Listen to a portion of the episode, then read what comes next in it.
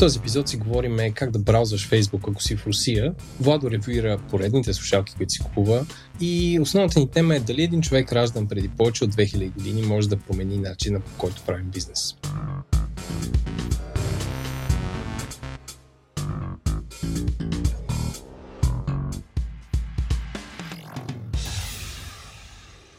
Дами и господа, вие сте сговори интернет, един сутрешен и военен подкаст. Здравей, Еленко. Здрасти, Владо. Аз не се обявих. Кой съм? Аз съм един от водещите, очевидно, Владо. Приятно ми е. Този път имаме един, бих казал, доста сериозен епизод, който с Еленко доста време замисляме да направим, а именно епизода за, както ние си го мислихме, ще се казва религията и бизнеса, но всъщност стана за християнството и бизнеса.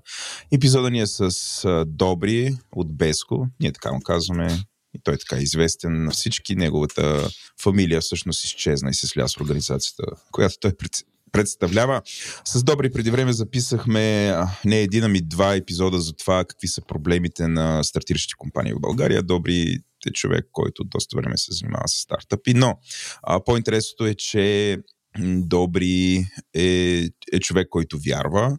Нещо повече, той използва а, своята вяра, докато прави бизнес използваме предвид спазва правилата. И а, на нас това с Еленко ни беше изключително интересно да погледнем към религията през тази перспектива, имайки предвид, че аз, Владо, съм атеист и доколкото разбирам и Еленко е атеист. Еленко така ли е? Владо, аз може да съм будист. Може да си будист, да. Какъв коватет? Може. А, така ли е? А? А така ли е? Ще разбереш в края на епизода. Ще разбера в края на епизода. а, казвайки всичко това, ако искате, ако искате да прескочите първата част на шоуто, не знам, попадате за първи път тук, да знаете, след около час ще започне този разговор с Добри. Разговорът се получи изключително дълъг, макар че с добри разговорите винаги се получават дълги. Втората част на шоуто ще е около 2 часа общо взето минаваме през това. Какво е да вярваш, какво вярва Добри, неговата персонална история и някъде след около първия час минаваме, а, минаваме към същността, което е християнството и бизнеса. Мисля, че се получи изключително интересен епизод и ще се радваме да ни пратите обратна връзка за него. Казвайки всичко това, искаме да благодарим преди всичко на нашите патрони. Това са хората, които подпомагат Говори Интернет да продължава да прави това, което прави. Говори Интернет има огромно общество, което, как да кажа, не подпомага само говори интернет. Това е също много, много важно да го кажем. Аз искам тук да кажа няколко добри думи за как звучи добри думи. Искам да кажа, че обществото на Говори Интернет е прекрасно, защото едно от нещата, които са се случи там, без ние с Еленко да имаме нещо общо с това пряко, е, че обществото се самоорганизира и събра една изключително голяма сума, която беше събрана за да бъде дарена и да бъде използвана за подпомагане на беженците от Украина. И също така искаме да, да поздравим нашия колега Димитър Панайотов, който редактира този подкаст и паралелно с това прави ден и паралелно с това се намира във Варна в момента, където използва тази сума, за да, за да направи една идея живота на, на украинските беженци в България по, по-добър и по-нормален. И това а, това се случва заедно с обществото на Говори Интернет, като Димитър използва тази сума, за да, а, да, за да постигне тази цел. А, така че искаме да кажем няколко думи, нали, искахме да кажем няколко думи в тази посока. Поздравяваме всички хора, които дариха пари и, и Димитър а, лично и да кажем, че ние с Селенко а, сме абсолютно възхитени и че всъщност нямаме, нямаме много общо, освен това, че се случва в чата на Говори Интернет. Но ние, да. Водопод нямаме общо. Това означава, нали, аз отварям канала за доброволство и гледам да. някакви 100-200 нови съобщения, хората са публикували революти, сметки. Димитър ходил ресърчно какво им трябва, на, какво им трябва на беженците, сим карти, не може да купиш, защото трябва всички на лъка. Да. Пък ваучери от Лидъл, пък не знам какво пък снимал а, в спортната зала в Варна, където е центъра, всички дарили, ръкопляскат, пуска фактури, аз така, боже, какво става тук? в смисъл, да, нямате да. два дни и хората наистина са самоорганизирали и са събрали колко над 7000 лева, които 5000 то не е лесно да ги събереш.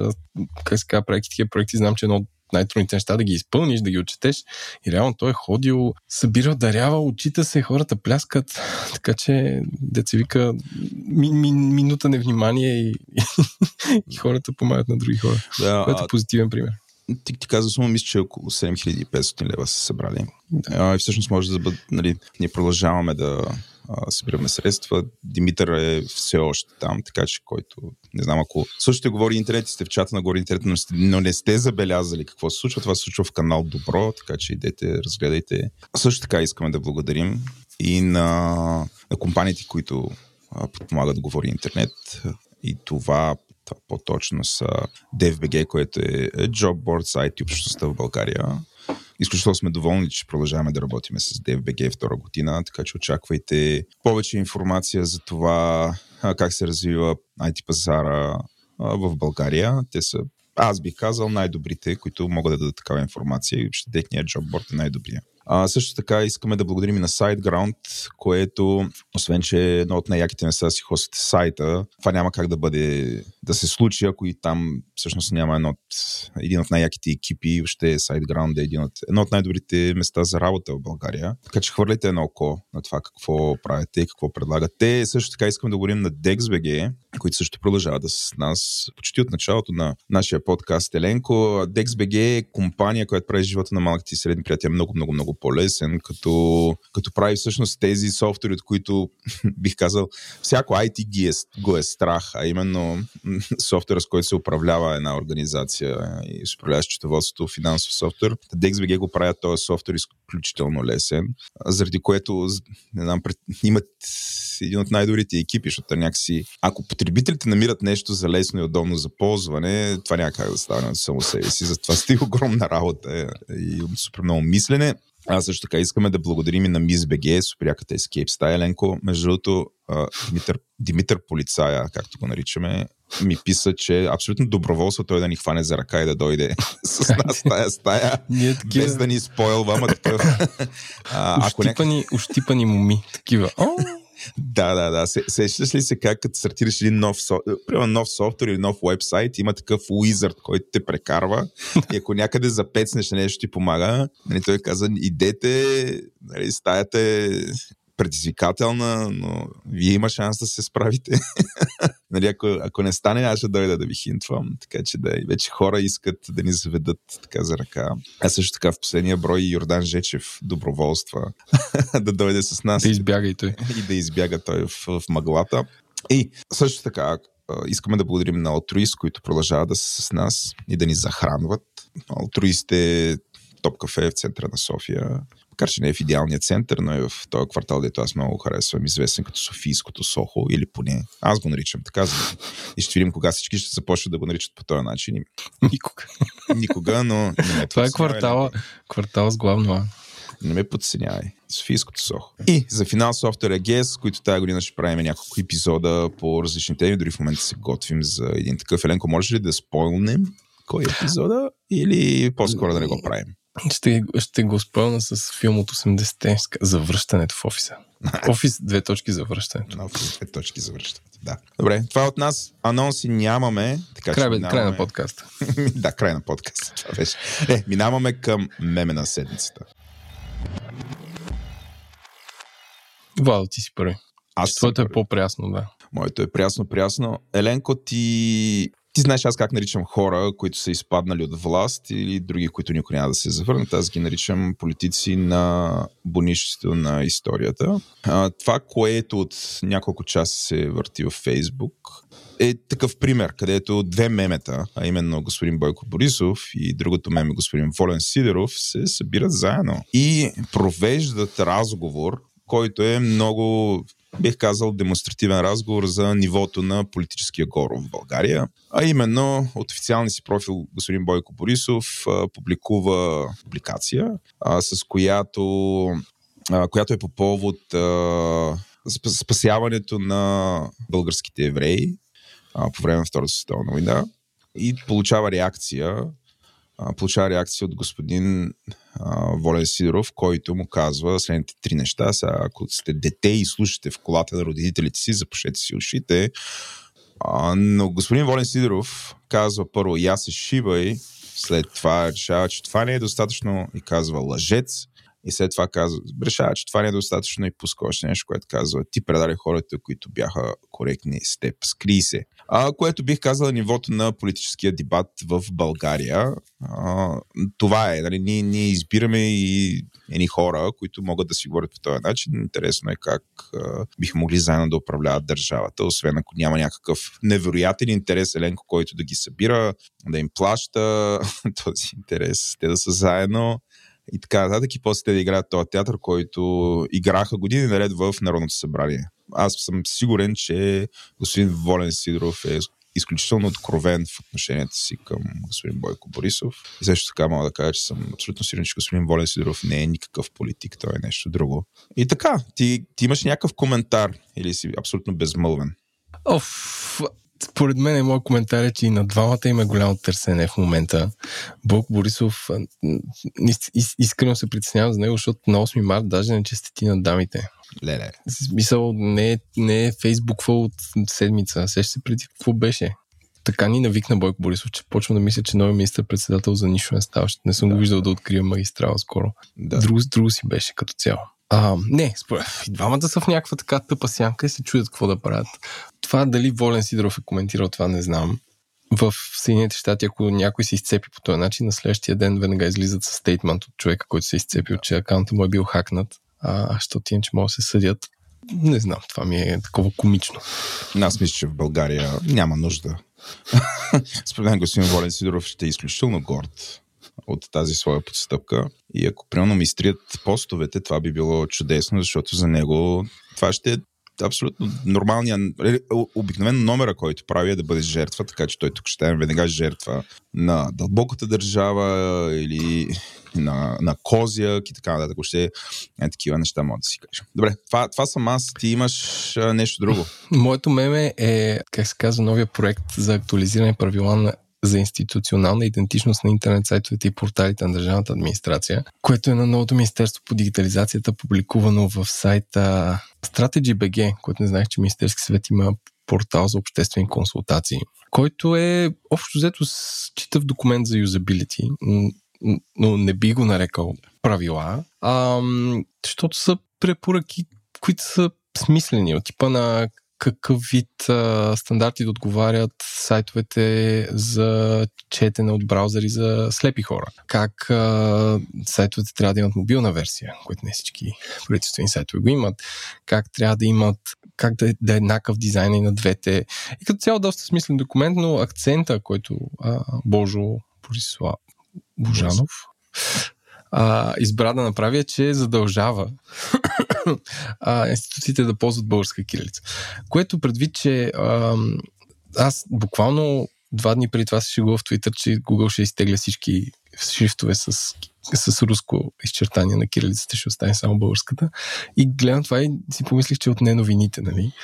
И което е малко такова цялата мара в тасала дайте тук да оправим типографията на българските а, държавни учреждения. Нали, което в, в контекста на тази война е някакъв странен такъв типографски популизъм, според мен. Другото смешно е, че самия сайт има коментари, които долу са, които са много смешни, които са очевидно моделирани, защото няма крайни неща, повечето от тях дават някаква стойност, включително да се възложи проект, нали, че кирилицата не е спряла да се развива с, с българската, да се направи изследване как да се развива тук нататък. Или патриотичния коментар да се възложа изработването на шрифт за държавните институции на български дизайнери което малко нарушаваме конкурентното право на немски или а, френски дизайнери от Европейски съюз да кандидатстват, защото те също могат да са добри да. дизайнери. Има човек цитира а, вестник църковен от 1937 година, като слага джапези отдолу, да видим с каква, с каква кирилица е отпечатан той. А, и като цяло е забавно четиво, може да го видите в, а,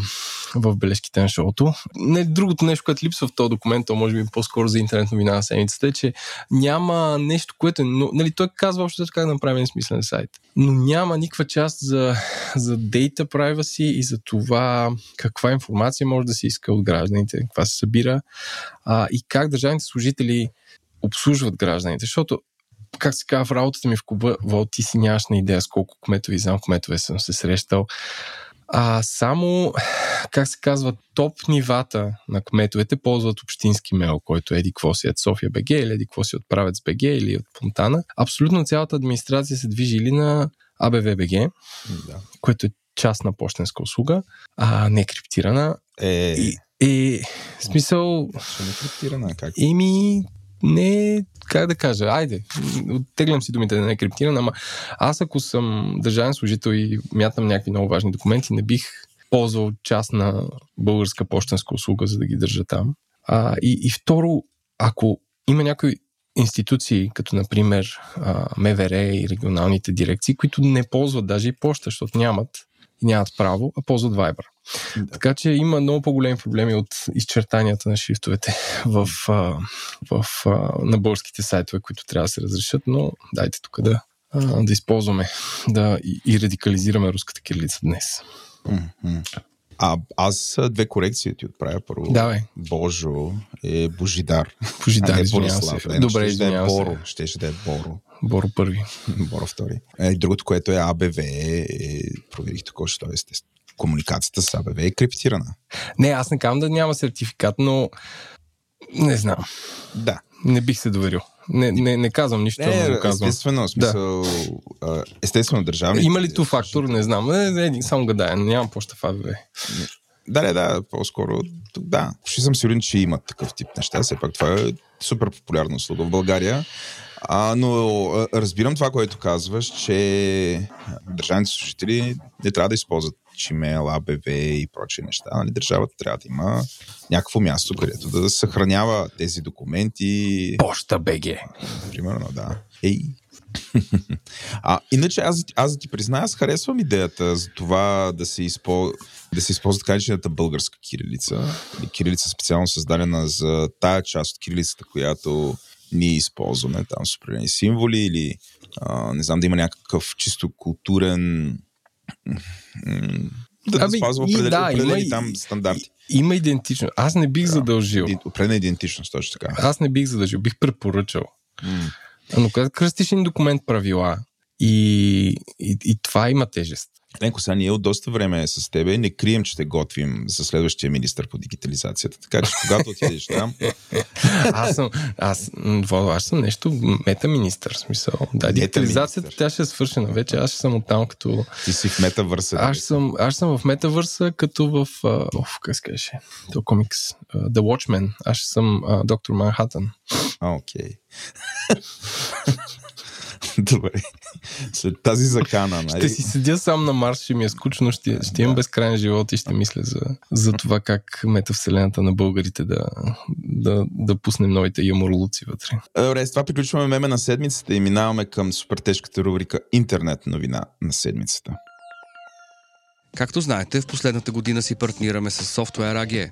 Част от партньорството ни е да си говорим с хората там какво им е интересно и какво работят. Ето една от срещите. Здравейте, аз съм Дафина Иванова Караманолева, UI девелопър в Cumulosity екипа. Аз съм там от около 4 години, като две години бях тип на консултантски начала. Пътувах доста и само по клиентски проекти работих. А след това от две, от две години насам де-факто съм скръм мастър на един екип и а, съответно и девелопър в него. Та, да. Ти се си била програмист. Да, А къде си учила?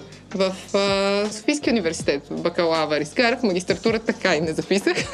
Това, че си жена, в това да си програмист, има ли някаква драма? нали? Има ли някакво такова усещане? Ами, не. Даже когато започнах в Software бях единствена жена в екип от 20 мъже и двете ми шефки, които бяха жени. И аз бях да следващата, нали? И още 18 на 19 колеги мъже. Изобщо не съм имала проблем с това, разбирам. А ти сега си шеф на колко хора? Ами сега съм а, шеф, си едно, но да.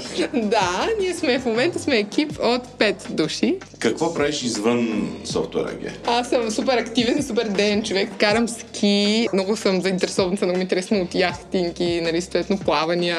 Карам а, колело, тичам, ходя на фитнес, играя тенис. А, много обичам да излизам с приятелите, семейството. Ти как се озова тук? Препоръчаме една колежка. Тя беше при нас а, за много за малко в първата фирма, в която работих. Тя дойде като маркетинг отдел и аз а, вече исках да си търся нова работа и тя супер случайно беше написала в Facebook пост, нали, абе хора, тук нали, имаме отворена позиция за софтуерен консултант, девелопър, някой ако иска да ми пише. И аз си писах, тя ме препоръча и така станаха нещата. Повече за софтуер и техните отворени позиции може да разберете в бележките на шоуто.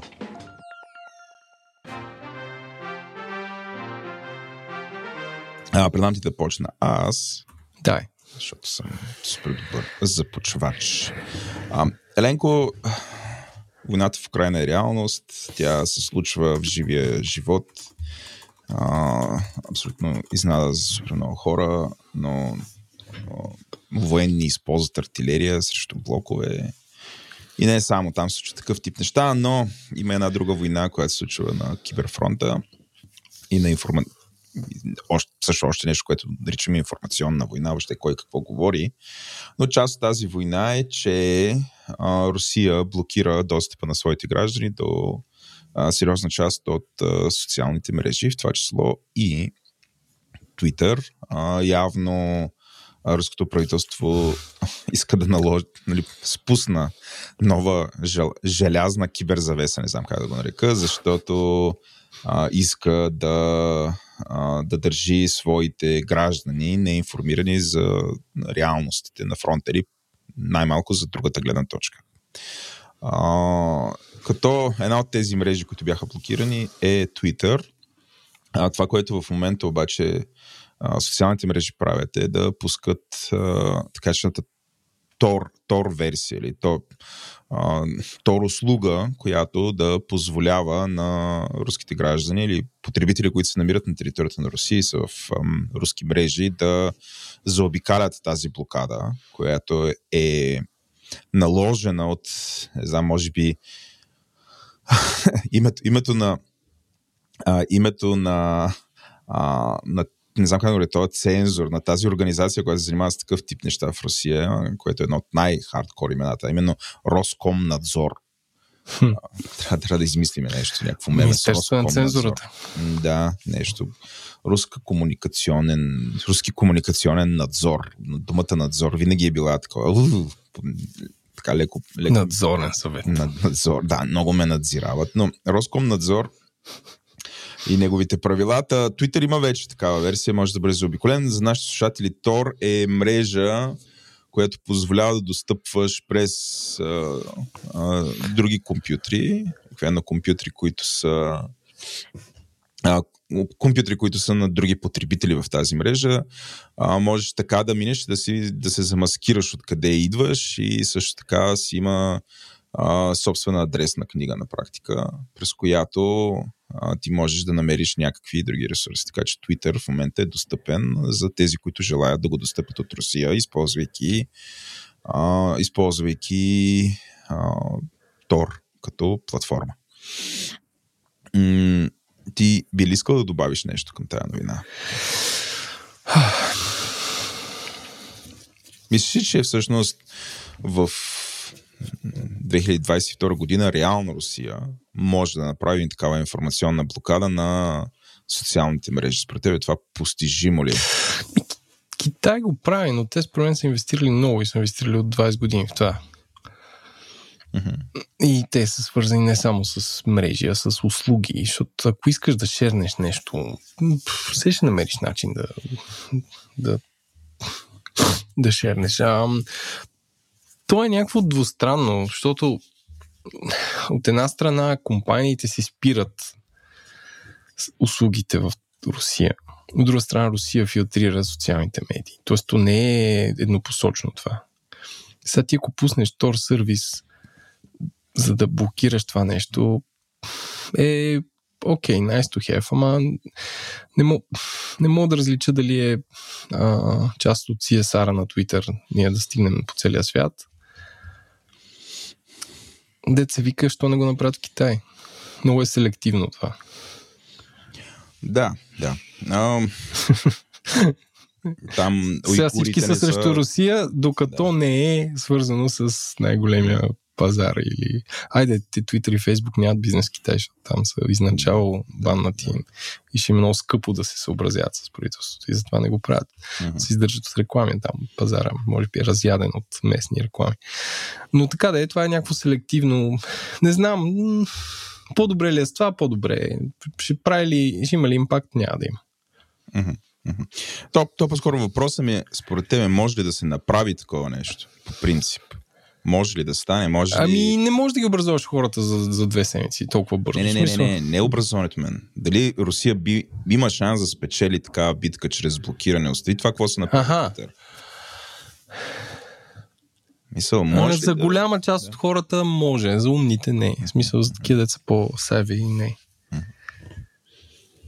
Добре. А, Не забравяй, че в Русия те наскоро вкараха някакви вкараха някакви правила, че та, телефоните идват преинсталирани с някакви правителствени апове. Да. И Apple пак се биха с тях и като си пускаш iPhone в Русия, ка искаш ли да инсталираш ръд, не знам какво, не знам какво. В смисъл в началото, като си сетваш телефона, те пита. Да. И те са го вкарали закон. Не мога да продаваш телефон, ако на него или няма РТ, а, или там те се биха да питат хората. Може, искаш ли, неща, искаш ли, не искаш ли. Така че Добре, ти си сега. аз съм сега. Така, хей, хей, моята тема е подобна. Ами, аз исках така една обща новина, която не е толкова написана на едно място. А, но, а, освен Louis Vuitton, McDonald's, Coca-Cola и всички западни компании, които спряха продажбите и се изтеглиха от Русия и Путин заплаши, че ще не заплаши, ама май май ще им национализира асетите, които си представете си Макдоналдс, имаш примерно хиляда ресторанта а, рублата пада, ти така иначе не можеш да реализираш някаква печалба. Ако реализираш някаква печалба, не можеш да насеш тези пари в чужбина, защото може да си ги държиш само в рубли. Инфлацията е 10% до момента, ако не и повече, очаква се стигне още 20% в рамките на следващите месеци. А, и ти какъв бизнес правиш? Закриваш бизнеса и тук правителството идва и казва, ами ти много хубави имоти си си купил за тези Макдоналдси, я да ги Да. приватизираш. нали? И съответно ам, а, Twitter, Facebook а, и сумати други онлайн услуги си спряха а, присъствието в Русия. И любопитната новина е, че 8 от 10 апове в топ 10 на руските Store са VPN. Тоест хората си теглят а, Virtual Private Network, за да могат да разберат какво се случва по света или да ползват някаква услуга, която им е спряна да. Което ти си представи какво странно нещо е, нали, кой би повярвал, че при война първото нещо, което ще търсиш е начин дигитално да излезеш от държавата си. Някакво... Ам, а, не знам. Цялото това нещо е много странно. А, другото нещо, което четах тази седмица, пак не е свързано с тази новина, но а, според моите приятели от Нью Йорк Таймс не са, още не е почнала кибервойната. И, и те много се чуят, що се бавят, защото те миналата година имаше някакви атаки срещу украинска инфраструктура и такива неща, кибератаки. Но в момента няма. В смисъл, че в момента не, не са документирани някакви действия срещу Украина или срещу Запада или срещу НАТО на, на, на кибера, както те го наричат. м. Така че не знам, не знам. А може би Еленко се случва, обаче атаките са за крадене на информация, за достъп, а не за спиране на ресурси. То, Ей, добре, някаквите... Окей, нали, ти е да откранеш информация откъде ще дойде някакъв самолет, но не знам, ти ако нападаш някой, ще му блокираш някаква инфраструктура, аз така си го представям. м. И че какво да откраднеш данните на украинци? Ей, не, ма, може би да наблюдаваш къде се движат украинци, такъв тип неща. Може би с Ми, според мен не, заети. не е трудно не да знаеш къде са. Трудно е да, там да вземеш градовете, защото хората си мотивирани. Дами и господа Еленко Ленков с, с горещ анализ С на годеш анализ на киберпрестъпленията киберпрестъпленията. по време на истинска война. Абсолютно. А, аз, да, ми- мисля, че добре го, добре обобщаваш, а, нали, какво се случва. IPhone-ите и Android продължават да работят, Еленко. Това е много интересно. Според мен това ще бъде а, пф, доста сериозна стъпка, ако бъдат, бъдат спрени. Просто някога ще се появят ли. Обратно. Сега аз тук имам един такъв провокативен въпрос към Давай. теб. и То е... доста мемета се появиха, които ние не ги фичернахме в меме на седмицата, но някакси няма как. Доста мемета се появиха как а, а, след като Запада е спрял, а, нали, или въобще Запада и Запада и Русия едновременно ограничиха достъпа на руските граждани до социални медии. А, също така има сайтове, които ограничиха, такива порнографски сайтове, които ограничиха достъпа на руснаци, а, сайтове, сервизи, които са за компютърни игри, още. Абе, а, някакси този дигиталния, дигиталния свят на руснаците изчезна. И всъщност се появиха доста мемета как всъщност това е за доброто на Русия и как не знам, всички тия злини, които по принцип ние ги обсъждаме, нали, няма да бъдат следени, нали, няма да, а, няма, няма да има той, нали, такива uh, moral challenges в обществото, нали, това ще изчезне. И че как всъщност може да им се отрази добре. Нали, това естествено като меме, но ти мислиш, че в това меме има някаква истина. Нещо. Какъв вид истина? Смисъл? Абе, примерно, сеща се един, един път, като падна Фейсбук за половин ден и как а, всички ни заляха с анализи колко е хубаво. А, реално това бяха нали, такива хора, които, о, аз открих света на но и така. Сега представи си, няма вече Фейсбук за руснаци, няма Твитър, няма една камара социални мрежи, няма порно, няма игри е, и така. Той има... Трябва всъщност да водят да се живия живот обратно са там. Е, той има по-гадно нещо, защото те това време да са свикнали така, те не може овернайт да ми няма Фейсбук, да ще, ще ритам матч, ще ритам топка, смисъл, човек не си променя така навиците. Да, няма си един месец. Като ми абстиненцията. След един месец, че те сега не забрави, че едва ли в контакти е спряло. Или там руската, какво беше однокласниките, руските а, руските социални мрежи. Руския атол беги. Примерно. а, така че това, това там си цъка и то е рипов на Фейсбук от всякъде. Да, плюс бонуси като пиратско съдържание. Защото аз си спомням, преди време се регистрирах и търся някакъв филм и директно плейваш и тръгва в HD смисъл в, в, в, сайта и съм моля. Да, да, да. че те са много напред в това отношение някакви обществени социални мрежи да имат пиратски услуги билтин. Да, но не, ми, не мисля, че им се отрази положително като общество. Не, положително няма да се отрази със сигурност.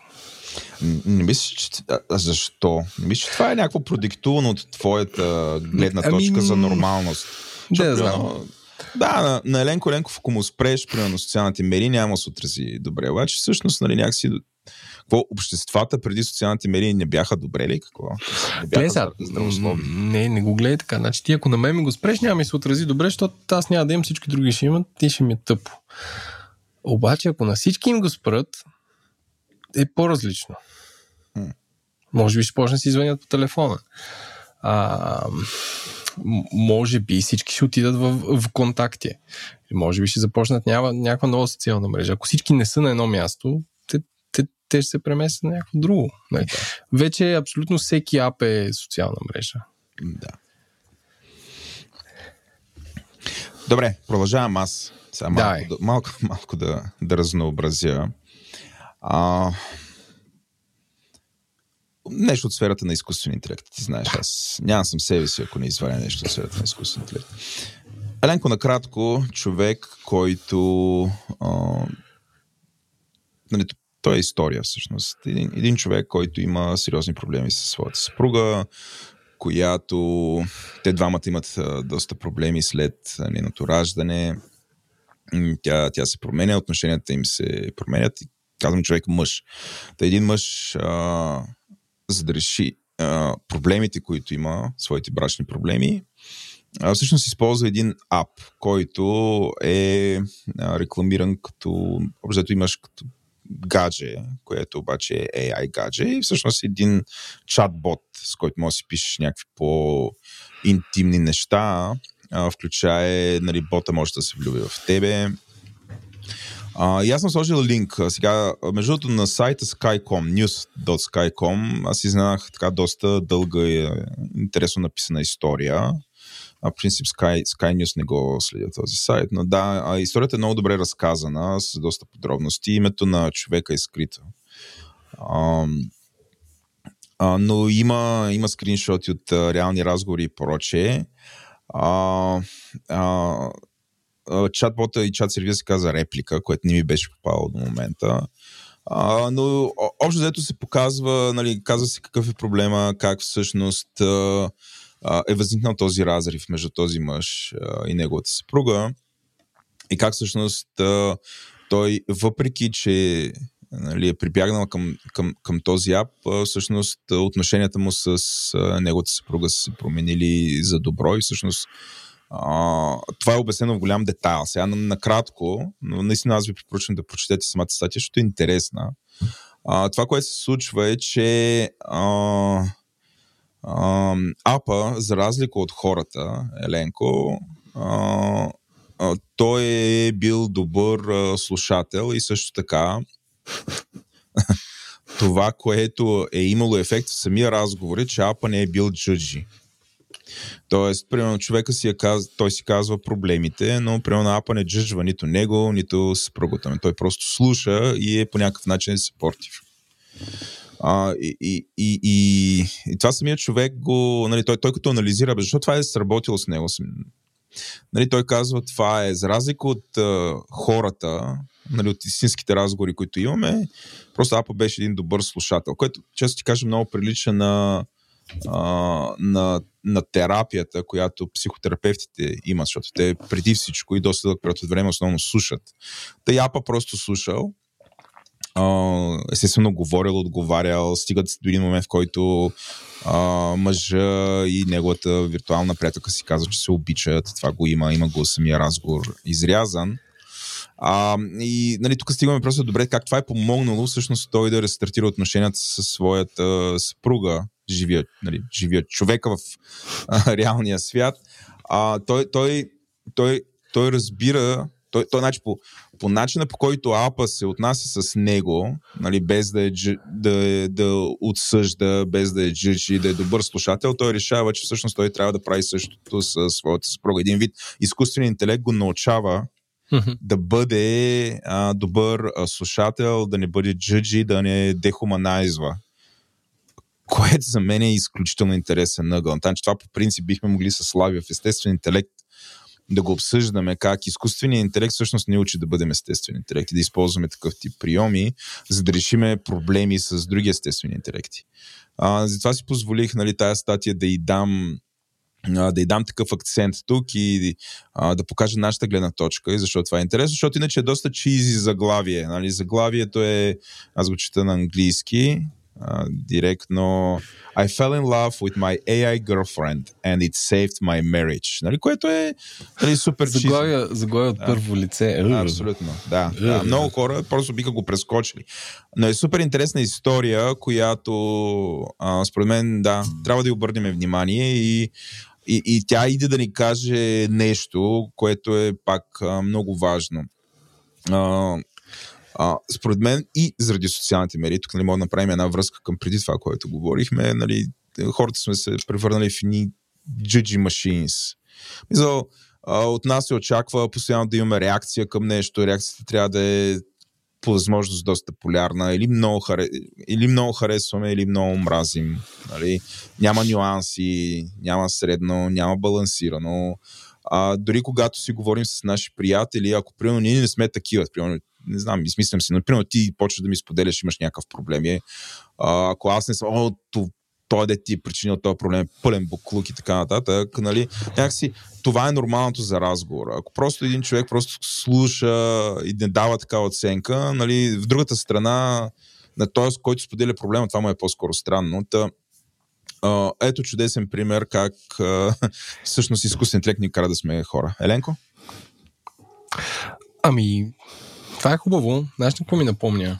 А, абсолютно хем има, общо хем няма. А, ще го намеря, ще го линкна. Супер интересна статия, изключително дълга, за покерджиите, които използват изкуствен интелект. Като не е, не е да играят срещу изкуствен интелект, защото те ще загубят, но в Нью Йорк Таймс мисля, че беше портрет на един от най-добрите покер играчи в света, които а, те топ мачовете, които те играят, те ги имат записани. Нали, кой какво е играл, защото после ги анализират. Нали, както и тенисист. Нали, те, като играят с някой, после гледат тук сега ще върнах така, тук виж как реагирах и така нататък. И много интересно беше, че той играе, играе някакъв матч. А, човека прибира се вкъщи и зарежда същия матч нали, с картите, докато помниш. Може да не, нали, да не всички карти в тестето да, да ги нямаш, нали, да не е ясно коя сред коя е. И пуска на AI, софтуер, който е супер скъп, да, да види дали е играл добре. Да, да. В смисъл. И той пуска същия матч се едно, дава своите ходове а, и AI му казва, примерно тук ако беше играл а, а, ако тук беше дигнал бета, защото то, то не е само дали ще играе с пътя или там какво ще направиш, но примерно тук ако беше дигнал бета с още 500 хиляди, той и това може да се откажат на еди кой си ход. В смисъл, че AI му казва вероятността това да се случи. И историята на този човек, който е станал супер добър покер играч, точно защото се учи от изкуствен интелект да играе покер. Да, и всеки да. матч го прибира вкъщи, а прибира се вкъщи, дори някакви такива по-кълбойски мачове в квартала, де се вика, и ги зарежда и и просто гледа какъв е процента. Ако, ако на тая стъпка беше направил това, как ще да му се увеличи шанса да стане нещо друго. Да, защото да, не можеш да повториш идеалния матч никога, защото имаш хора срещу теб и те ще, те ще реагират. Нали? Прави си профили на, партньори, на покер партньорите и така нататък и така нататък. И нали, при интервюто с него той, бе, той казал, че ако аз имах този този софтуер преди 10 години, всички ще да ме помислят, че читвам или че съм абсолютно такъв а, да, телепат, нали, че да мисли карти. Да. Нали, абсолютно никой нямаше да повярва, че някой би могъл да играе толкова добре с такава увереност. нали, реално той се научи от това благодарение на изкуствен интелект за, за нещо толкова, не банално изобщо, но да. за нещо странно като покер. Така че това ми напомня на, на, на това да. по друг начин. Не, не, да, да. Супер. В смисъл, явно това е тренд и интересно, но аз до сега не го бях забелязал. Нали, да се призная. Аз, по принцип, и други проблеми ме интересуват, които са свързани с такъв вид технологии. Но да, това, това със сигурност прави впечатление. И втори въпрос, който имам към тебе, според, според тебе, Ленко, това изневяра ли е? Защото а, от този мъж спрямо неговата съпруга. Те не са се били разделили. Той е консидервал да, да бъдат yes. разделени и така нататък. Но, нали, очевидно няма секс, няма но това изневяра ли е някакси изневяра на ума, не знам как да ами, го кажа. Ами, сега, какво изневяра? Много зависи, за сега не познавам 41-year-old software developer from Ohio, какъв, как му е сет на живота. Но сега какво изневяра или не, то много зависи между договора между двамата партньори. Защото той може да ходи да, да, да плющи проститутки и да не се брои за изневяра, стига да е се казва, да, да, да си имат някаква договорка двамата. Така че а, това изневяра ли е от а, един, как се казва, 80% от хората ще това е пълна глупост.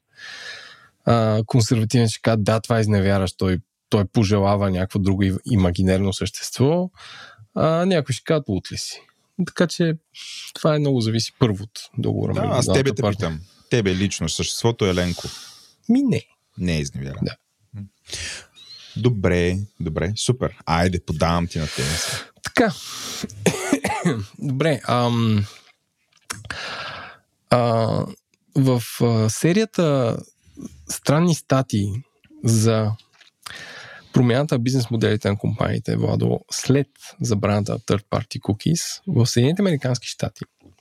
Компанията Disney, която Disney. има своя стриминг услуга с над 260, мисля, че вече милиона абонати, която Disney Plus allegedly ще стартира тук през лятото, а, пуска нов тир, който е по-ниска цена плюс реклами. И в момента всичките гледаме, гледаме бъдещето сега, фокусираме се, не стартира услуга. Тук в Штатите вече има по-ниска цена и реклами. А, ако гледам бъдещето, според мен е скоро всичките тези, за които плащаме Netflix, HBO, Amazon, Amazon и така нататък, понеже няма как да сервираш ефективно реклами в другите мрежи, тип YouTube, всички ще бъдат на хибриден модел. където ще има скъпо без реклами, Да, да, да. Нормално с реклами и безплатно няма. Тоест, че ти като имаш толкова голям сет от абонати, единственият начин да монетизираш тази услуга допълнително е да сервираш first party cookie. Или ти да знаеш човека на колко години е, къде живее и така нататък. Тоест ти да му имаш данните. И, и това така ли иначе седиш върху някакви милиони абонати, начин да ги монетизираш е ако продаваш реклама. Така че, как се казва, дами и господа, дръжте се скоро навсякъде. Оф, аз рядко съм толкова категорично съгласен с теб, Елен. Рядко. Е, после рядко най-добрите. но Е, после най-добрите. Това е от... а, Това не си съгласен. Това не съм съгласен. а, но в конкретен случай съм напълно съгласен с теб. И реално няма какво да, да принеса в, с коментар, освен да, може би това е естествения, естествения път. Нали, очевидно, ако изчезнат телевизиите, те, те ще се трансформират в нещо такова. По съвсем различен начин. This is the way. Телевизиите да се предават. Точно така. This is the way. А, друга интересна новина от бъдещето. Защото Давай. видимост пак. А, това е новина от а, твой любим щат, слаж град, Нью Йорк, където аз винаги съм си те представил как тичаш по New Balance в Централ парк. Тън, Слушайки подкасти. Ех, Централ парк. Ех.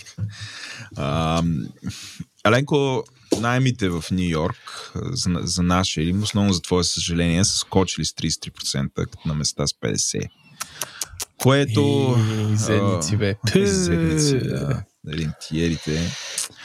А, което явно няма да се промени скоро.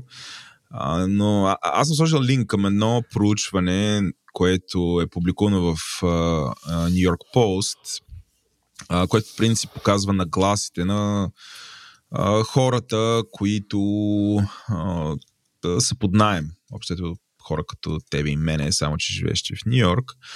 И а, от това проучване е излязло, че м- хората, които са под найем, една пета от тях в момента са готови да си стартират OnlyFans аккаунт, за да могат да си позволят да да живеят в Нью Йорк. Ето такъв виж какъв интересен плот твист спрямо нашите слушатели, които си казаха, «Абе, за какво говорим за тия найми, какво става. Но да, а, всъщност това иде да покаже как първо, а, що ме е една пета, нали, може да си представиш, защото за много хора. Нали, Нью Йорк е град колко 20 милиона, може да си представиш там. Всъщност, колко мили... Говорим за милиона, милиони хора, които са готови а, по някакъв начин а, да продават еротика, Или да си снимат краката. да си снимат краката, да правят нещо, което се случва в OnlyFans, а, за да могат да си позволят да живеят в а, своя, както тук е казано, мечтан град. А, нали, конкретно случай е в Нью Йорк. Аз а, казвам го новина от бъдещето, а, но а, нали, до някъде на шега, до някъде не е. Наймите в София също се покачват. А, интересно е някой да направи подобно проучване. Не, тук... не, тук мисля, че българският твист, че... А. Ще теглиш кредит, бърз кредит. Не, не, не, не мога да измисля шега на това. Не мога да измислиш. Въпросът ми към тебе, ти би ли използвал OnlyFans в някакъв момент? Не, Никога. никой не.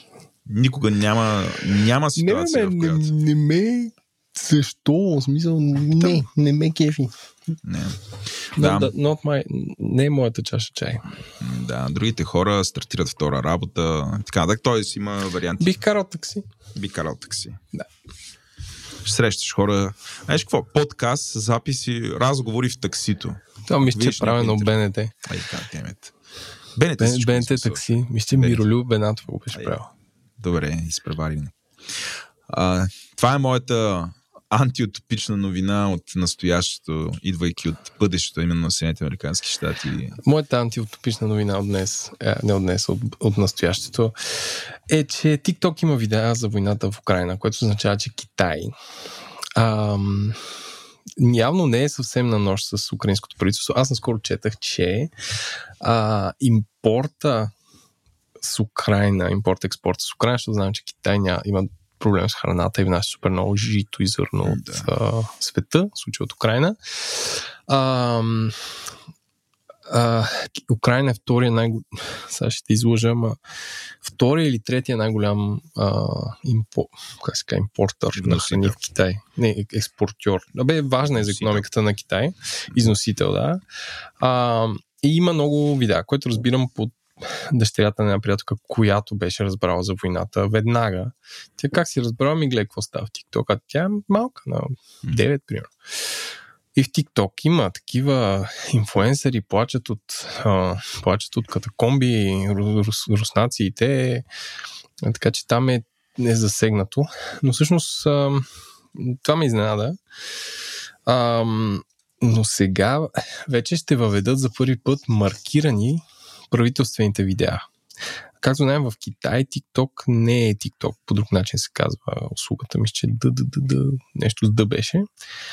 А, но явно TikTok World определя различен модел и в този случай руските правителствени ви- видеа в TikTok ще бъдат маркирани по някакъв начин. Uh, Russia Today има ли официален канал в TikTok. Така че, о, как се казва, малко се притеснявам на какви регулации и на какви медийни стандарти, нали, освен простотиите, които има в TikTok, ам, на какви регулации и какви медийни стандарти са изложени децата. А, аз питах Калина, бе, попадат ли ти видеа от войната? Тя каза много рядко. Явно в нейния бъбъл, а, които са корейски инфлуенсъри и така нататък. М. а, явно все още не попада. От друга страна, м- ние го изпуснахме този момент, който беше последните няколко седмици преди стартирането на войната, в който се говореше за така наречения OSINT, Open Source Intelligence, а, който в принцип е термин от военното разузнаване. А, това да се наблюдават отворени източници на информация, те да бъдат анализирани. А, но в момента ОСИН се превърна в разговор, който е, нали, в термин по-скоро, термин, който се свърза с това да се анализират а, филмчета, които се пускат в социалните медии. Защото ти си спомняш, имаше ужасно много филмчета, в които а, върху влакове руснаците пренасиха техника. И много хора всъщност анализираха от там, защото все пак а, реал-тайм спътникова навигация все още не е достъпна за гражданите съвсем. Нали, Има, има вече частни фирми, които предлагат подобни услуги, но реално, реално не можехме да наблюдаваме отгоре, така че наблюдавахме през социалните мрежи. И огромна част от тази дейта, от тези отворени източници на информация, тя, те идваше от TikTok. Супер много хора, руснаци, споделяха и беларуси, споделяха нали, заснети такива придвижващи се а, инструменти за водене на война. А, но, какво ти кажа? А, ако някой явно и в, в TikTok така може да си направиш бъбъла, че почти не ни виждаш. А, и а, се надявам в интерес на истината за Калина това да продължи да е вярно. Тоест на нея да ни попадат да ни попадат такива филмчета, защото тя за момента, не знам сега, ние отделен епизод, това е естествен интелект по темата, но а, за момента основните психологически щити, поне което ние виждаме са нали, възрастните хора. Нали, тая депресия, той уплъх, а, а, който е абсолютно нормален и разбираем. Просто за момента аз съм сигурен как това се отразява на децата. А, и поне в дома нямаме някакъв такъв а, разговор. А, аз веднага като започнах войната, ходих да я питам, бе, виждаш ли страх ли те и така, каза, дори не съм забелязала. И продължава да е така. Нямаме, нямаме М. такова нещо. Добре, ами ние като че ли поприключихме с новините, а? Да, да видим какво си купили. Еленко, давай ти, насъбрал се. Влад, Владопостното. Така, аз открих любимия си чай, а, понеже бях в чужбина и си закупих чаят Мариаж Фрере Earl Grey French Blue, който освен обичайния черен чай за, ам, за Earl Grey и с вкуса на бергамот, има а, малки сини цветя. И аз като Earl Grey, Греяджия, горещо препоръчвам, може би един от най-добрите, които съм пил. М. Скъп е, Но май, скъпи, май хубавите неща са скъпи. Това е моето първо нещо. СивияЪрл. СивияЪрл. в момента го пия с мляко от бадеми на Алпро, намалено от метро, Владо, като с тебе вършахме за 4 лева.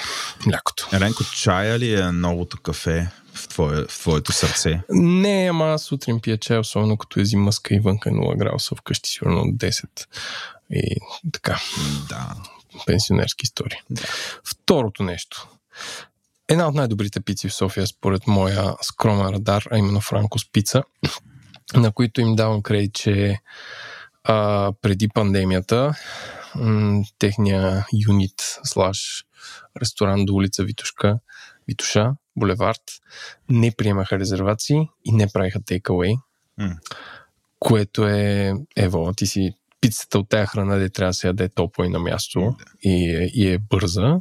И отвориха нов локейшн до Орлов мост, където примерно една мега гадна и мазна сладкарница. Малко, малко под Естерхази, малко над самия Орлов мост. Сега е огромно място вътре, а, има много персонал, а, менюто е все така малко, има 10 пици на кръст, а, което е супер за всички, които обичат пица и живеят в София. Да. Браво. Трябва да се... А, и пицата е така хубава. Ядах М. онен ден. Това е такова, какво си купих и окей, което директно нахлува в а, рубриката на а, рубриката на Джак. То не е пошибалка на месеца, това е, ама Да, дропичи ли ще не, не трябва да... Ще дойдат сега, ще си кажа, там първо не е най-хубавата, второ, дъга, дъга, дъга, обаче е хубава е бе хора. Еленко, ти И освен това е пицария. Не, не трябва да се предава повече важност от това. културно експроприираш темата на, на дропичи ли?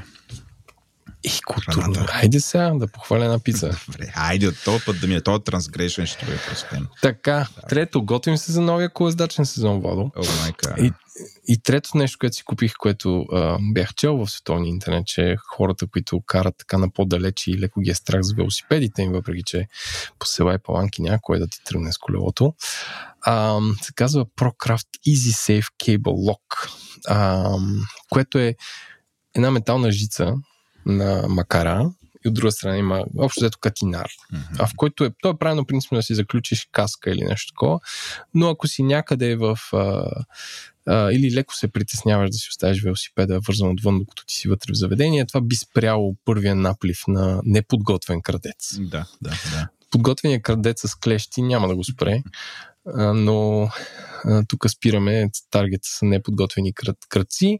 Тежи някъде около 100-150 грама, т.е. може да го носите в джърсито. А, и е много лесно бжът-бжът да си заключвате някакви малки неща. Не е задължително за, за велосипеди. Пак казвам, може да е за, за каска, за нещо друго, сравнително скъпо и така. Кой е най-големият обект, който може да вържеш с това чудо? Може да вържеш човек. Може да вържеш човек. Браво, Еленко. Да, какво да кажеш? метър, имаш метър и 60 и шнур. В смисъл, всичко, което мога да вържиш с метър и 60 кабел, мога да вържиш с това. Добре, аз а, едно нещо имам. А, За първи път да ревюраш нещо, с което те виждам в момента на големия екран. Ей, а, виж, хубав ли съм? А, Аленко, аз искам да ревюираме ни слушалки, което няма Давай. да изненада. А, за Два часа по-късно. Два часа по-късно. Не, не, ще бъда кратък. Ам, исках да си взема слушалки, които, а, които са професионални мониторни слушалки, т.е. Пред, представят звука възможно най-реалистично, не го примерно, не избушват бас и така нататък. Същевременно са удобни и а, същевременно как да кажа. Да, между другото, най-важно ми е да са удобни, защото с тях записвам подкасти.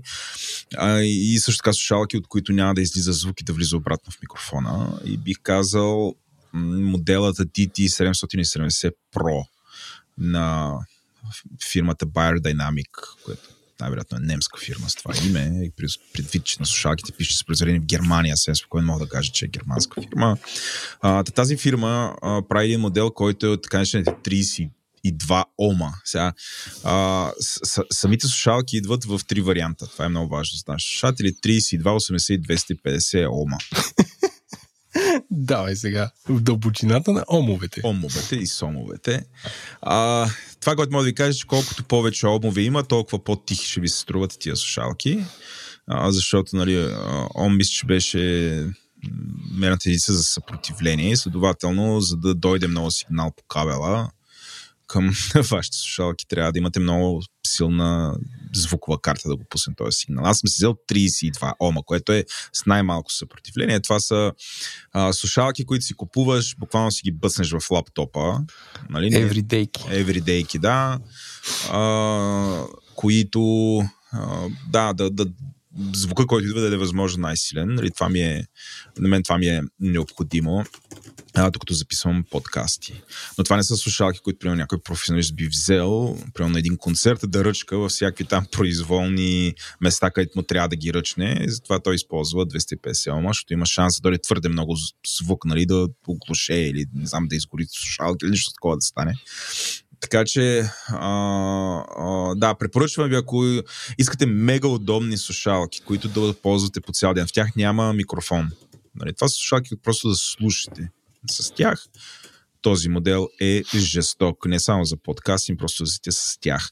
Аз имам доста голяма глава и доста големи уши.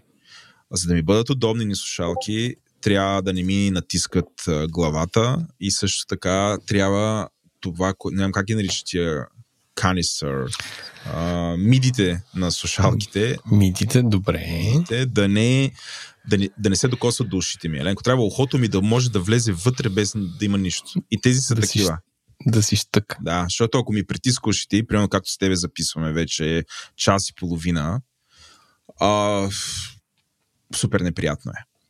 Нали, примерно, ако нещо там трябва по цял ден да седи с тях, нали, знаете, такива ушите ви изтръпват. Така че това са слушалки, които са за това. Не са особено скъпи, бих казал. 129 евро са на сайта. В България са малко повече като разход, мисля 270 лева, 280 нещо от сорта.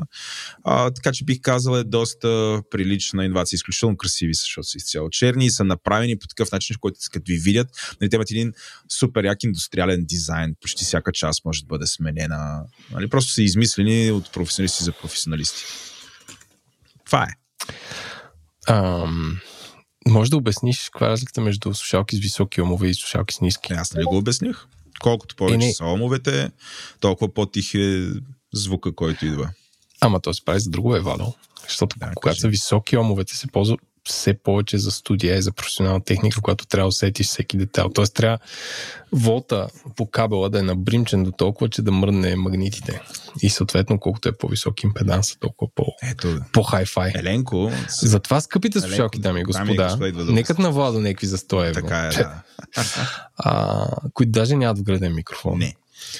А, скъпите слушалки, дами и господа, трябва да ги слушате с преамп, който е, вече навлизаме в а, хомеопатията на аудиофилите, които си купуват пред, предусилватели за слушалки, което трудно бихте обяснили на нормален човек или на вашия спътник в живота, wife или husband acceptance фактора. А, така че да знаете, колкото повече омове, принципно, толкова повече проблеми и толкова по-качествен звук, както всичко с живота. И обратното, колко по-малко, толкова повече може да си ги сложите в телефона и да ходите по улиците като пичове. Добре. Казвайки всичко това, искаме да ви оставим в един разговор с Добри на тема християнство и бизнес. Приятно слушане! Този епизод на Говори Интернет достига до вас благодарение на oreshak.bg. Това е представителен сайт за продажба на ръчно изработени за наечийски продукти, сред които дървени шахове и табли, тъски за сирена, хляб или мезета, кутии от дърво, икони, битва керамика, дървени лъжици и много други. Всички те са правени ръчно от над 20 майстори от село Орешак и Троянския регион, като каузата на oreshak.bg вече 10 години е винаги да подкрепя местната занаячийска традиция. С код EI10 всеки от вас ще получи отстъпка онлайн или в шоурума им в Младост 4. Вижте повече на oreshak.bg.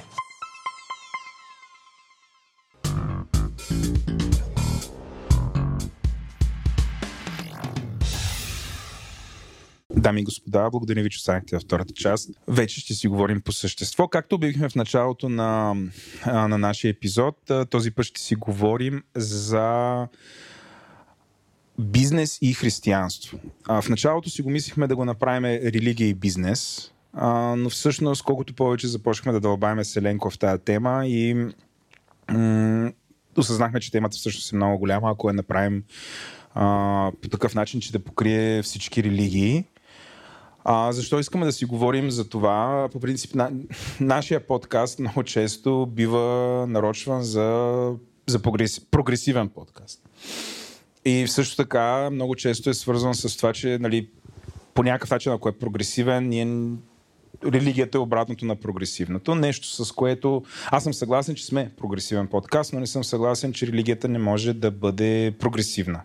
Или че всъщност религията трябва тотално да бъде отписана а, от а, места, които или медии, които по някакъв начин са прогресивни. А, само преди а, може би година и година и половина с Еленко направихме един разговор с Добри от Беско. Добри няма фамилия. Той е известен за всички като Добри от Беско. Между Добри е с нас, разбира се. И заедно с мен е Еленко. Здравей, Еленко. Здравейте. А, да, с Добри от Беско направихме един разговор, който беше за това какво държавата трябва да промени по отношение на стартиращите компании, за да може всъщност все повече и повече компании да стартират и някакси този бизнес и въобще бизнеса да се развива оттам и а, стоиността, която я има в частите компании да се увеличава и сега, ако си спомняте конкретно, точно, аз казах, че направихме един разговор, всъщност не беше един разговор, бяха два разговора. По темата те бяха изключително добре приети. А, но за тези от вас, които се сещат началото на този разговор, а, Добри, когато се представяше, ни каза, че самия той е доста религиозен човек, като не използва естествено думата доста. Доста е много субективно, може би за, за Владо като личност, Добри е доста религиозен човек, за Добри като индивид е, той е религиозен човек. А, разказани интересни неща, които са свързани с, с а, неговия личен живот и това на мен ми направи изключително сериозно впечатление. Извън естествено всичките 3082 други неща, които той избълва и общо взето не ни стигна времето и затова направихме два епизода с него. А, още тогава а, ние с Еленко се зарекохме да направим един разговор, който вечера курс е разговор ни се задобри да не бъде посветен на това как да стартираме компания. Нещо, което Добри много често е свързван а, и по принцип той е, е един от представителите на Беско. След малко нали, той ще си разкаже много по-подробно, за да разберете, а, което е организацията на стартиращите компании в България. Не знам как по друг, по-читав начин да го кажа. А, но ние искаме да направим вече разговор, в който да си говорим, а, както го обявях, обявих и в началото, да си поговорим за религията и бизнеса и до каква степен тези две неща са съвместими, защото много често, а, не знам, може би ако попитаме мнозинството от хората, които работят в фирми, питаме всъщност религията и бизнеса как се съчетават, това ще е много странен въпрос за тях. Никой няма да го очаква. А, а, и както обявихме, обаче стеснихме разговор, ще си говорим основно за християнството и бизнеса. А, въпреки това, други религии ще бъдат намесени. Тук давам думата на Еленко, който иска да каже и да въведе едно много важно уточнение. Заповядайте, господин Еленков. Здравейте, аз съм Еленко Дисклеймера. Първо да кажа, че разговора, който водихме с Добри тогава, за съжаление, все още е релевантен, защото много от нещата, които той каза, държавата не ги е променила. Те до тогава се смениха някои правителства, но става просто, че въпреки, че е на повече от година, този разговор е валиден, така че може да се върнете да го изслушате. И също така да кажа, че не сме теолози. Не, с Владо не ходим на църква и не претендираме, че разговор е изчерпателен и напълно съзнаваме, че е едностранчив. А, както знаете, ние се водим преди всичко от интересни хора и оттам идват темите. А, не е да измислим някаква тема и да, да хванем първия човек, който се навия да говори за нея. Аз мисля, че тръгваме от човека винаги в този подкаст. Така че сме отворени си говорим за ислям, за будизъм, а, за хиндуизъм, а, за как, каквото се сетите друго, като религия, модерно а, и, или не, стига да може, така че може да ни пишете на info.говори-интернет.com и ще направим този разговор. Да, и преди това пак, този разговор, той, този разговор има шанс да ви обиди. А, той ще бъде воден между трима човека, които са възпитани в хри... християнска култура и религия. А, двама от нас, аз слагам тук, са по-скоро атеисти. Нали, за Еленко той е по-скоро атеист. Аз съм откровен атеист. Добри, очевидно, е християнин. След малко ще разкажем нали, кой вид християни не. А, пак, пак да ви помолям, ако този разговор и този сетъп може да ви обиди, спрете да слушате сега. И в последствие, това, което говорим, а, ако почне да ви обижда, спрете да, да го слушате. А, защото а, нали, е възможно да направим грешки, които са благодарение на това, че при нас и Ленко не знаем нещо, не разбираме, добри няма претенциите, че може да говори от името на всички религии. Да не говорим от всички видове християнство. А, с, правейки вече всичките тези оговорки, а, минаваме към нашия гост. Здравей, добри, най-сетне. Аз там късаш синджира. Аз усещам, че искаш да кажеш нещо. Здравей и представи си няколко думи за нашите слушатели. Да, здравей, много, много се радвам, че пак сме заедно. Все пак за хората, с които не се познаваме, аз се казвам Добри, може се ново име като Мадона. А, и съм а, председател на Беско, което всъщност стартира като стартъп асоциация, но все по-малко е стартъп и все повече голяма организация, понеже много от компаниите в Беско в момента, те са, самите преди 4 години бяха 3-4 приятели, сега някои от тях, тая година няколко от тях ще станат милиардни компании. Съответно, част от Беско са и много по-големи компании, пък, които искат да са част от тази екосистема. Uber, Microsoft, HP, нали, български големи компании. Така че по-скоро Беско се превръща в организацията, която представлява така high impact бизнеса, където се бориме всъщност и по-голяма част от економиката ни е такъв вид економика. А, като аз самия а, се, нали, станах председател на Беско и въобще съм от хората, които го създадохме, идвайки от тази стартъп екосистема, имах си моя компания, преди това пък учих в СМГ и така се случи, че мои приятели създаваха Start It Smart преди години, т.е. са ученици и аз така от а, много ранна възраст изведнъж попаднах в алата на Софийския да слушаме истории на предприемачи и да си правиме визитки, на които пише, че сме кофаундъри си от чермени и още всичко Managing Partners. Managing Partners. Chairperson. Chairperson и нали, като си чел книжка на Ричард Брансън и Стив Джобс, вече си сериен предприемач, защото имаш два вида визитки. а, и оттам нали, всъщност ми тръгна, пробвахме идеи, някои ставаха по-успешно, други не. И в някакъв момент така органично развивайки се нещата, не съм си представил, че ще се занимавам точно с това, което занимавам в момента, понеже това, което правим в момента до голяма степен е сферата на май. Мога да кажа думата лобизъм, но на практика е полиси лоби е това, което правиме. Нали, пишеме закони. Даже преди да дойда тук бяхме така тежка среща с голяма институция, където минаваме изречение по изречение през нали, текстовете за новото дружество, което може би ако не бяхме сменили 3-4 правителства последните месеци, вече ще, ще е реалност, но нали, в сегашния контекст. Сега хората силно искат да чуят кое е това дружество. Това е ново дружество, което ще даде възможност при стартиране много лесно да се правят опшен пулове, вестинг, конвертируеми заеми, всичките тия отношения между предприемача. А, да, така както дето я, дето, а, ще се казва дружество с променлив капитал. Ага, и то нов тип дружество да, по принцип да, да има в закон. Да, то няма да му се вписва всъщност и капитал и е без капитал дружество. Няма, няма, като в Delaware малко ще се прави бизнес. Няма да, няма да се обявяват кои са и съдружниците, изключителна гъвкавост има. А, и това дружество е прието в момента от всички политически партии, в коалиционното споразумение е написано, че трябва да влезе. Има го в план за възстановяване като реформа, текст текстовете са готови. Целият Софийски университет, всичките такива едни гурута на търговското право са го подкрепят, нали, участваха в писането и в момента такава, че все пак до...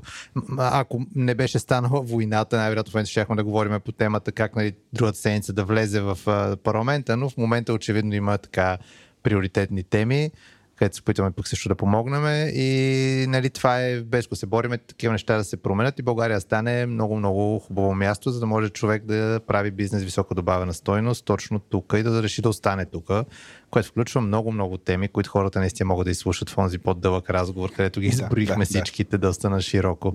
Аз ако си спомням бяха на 23.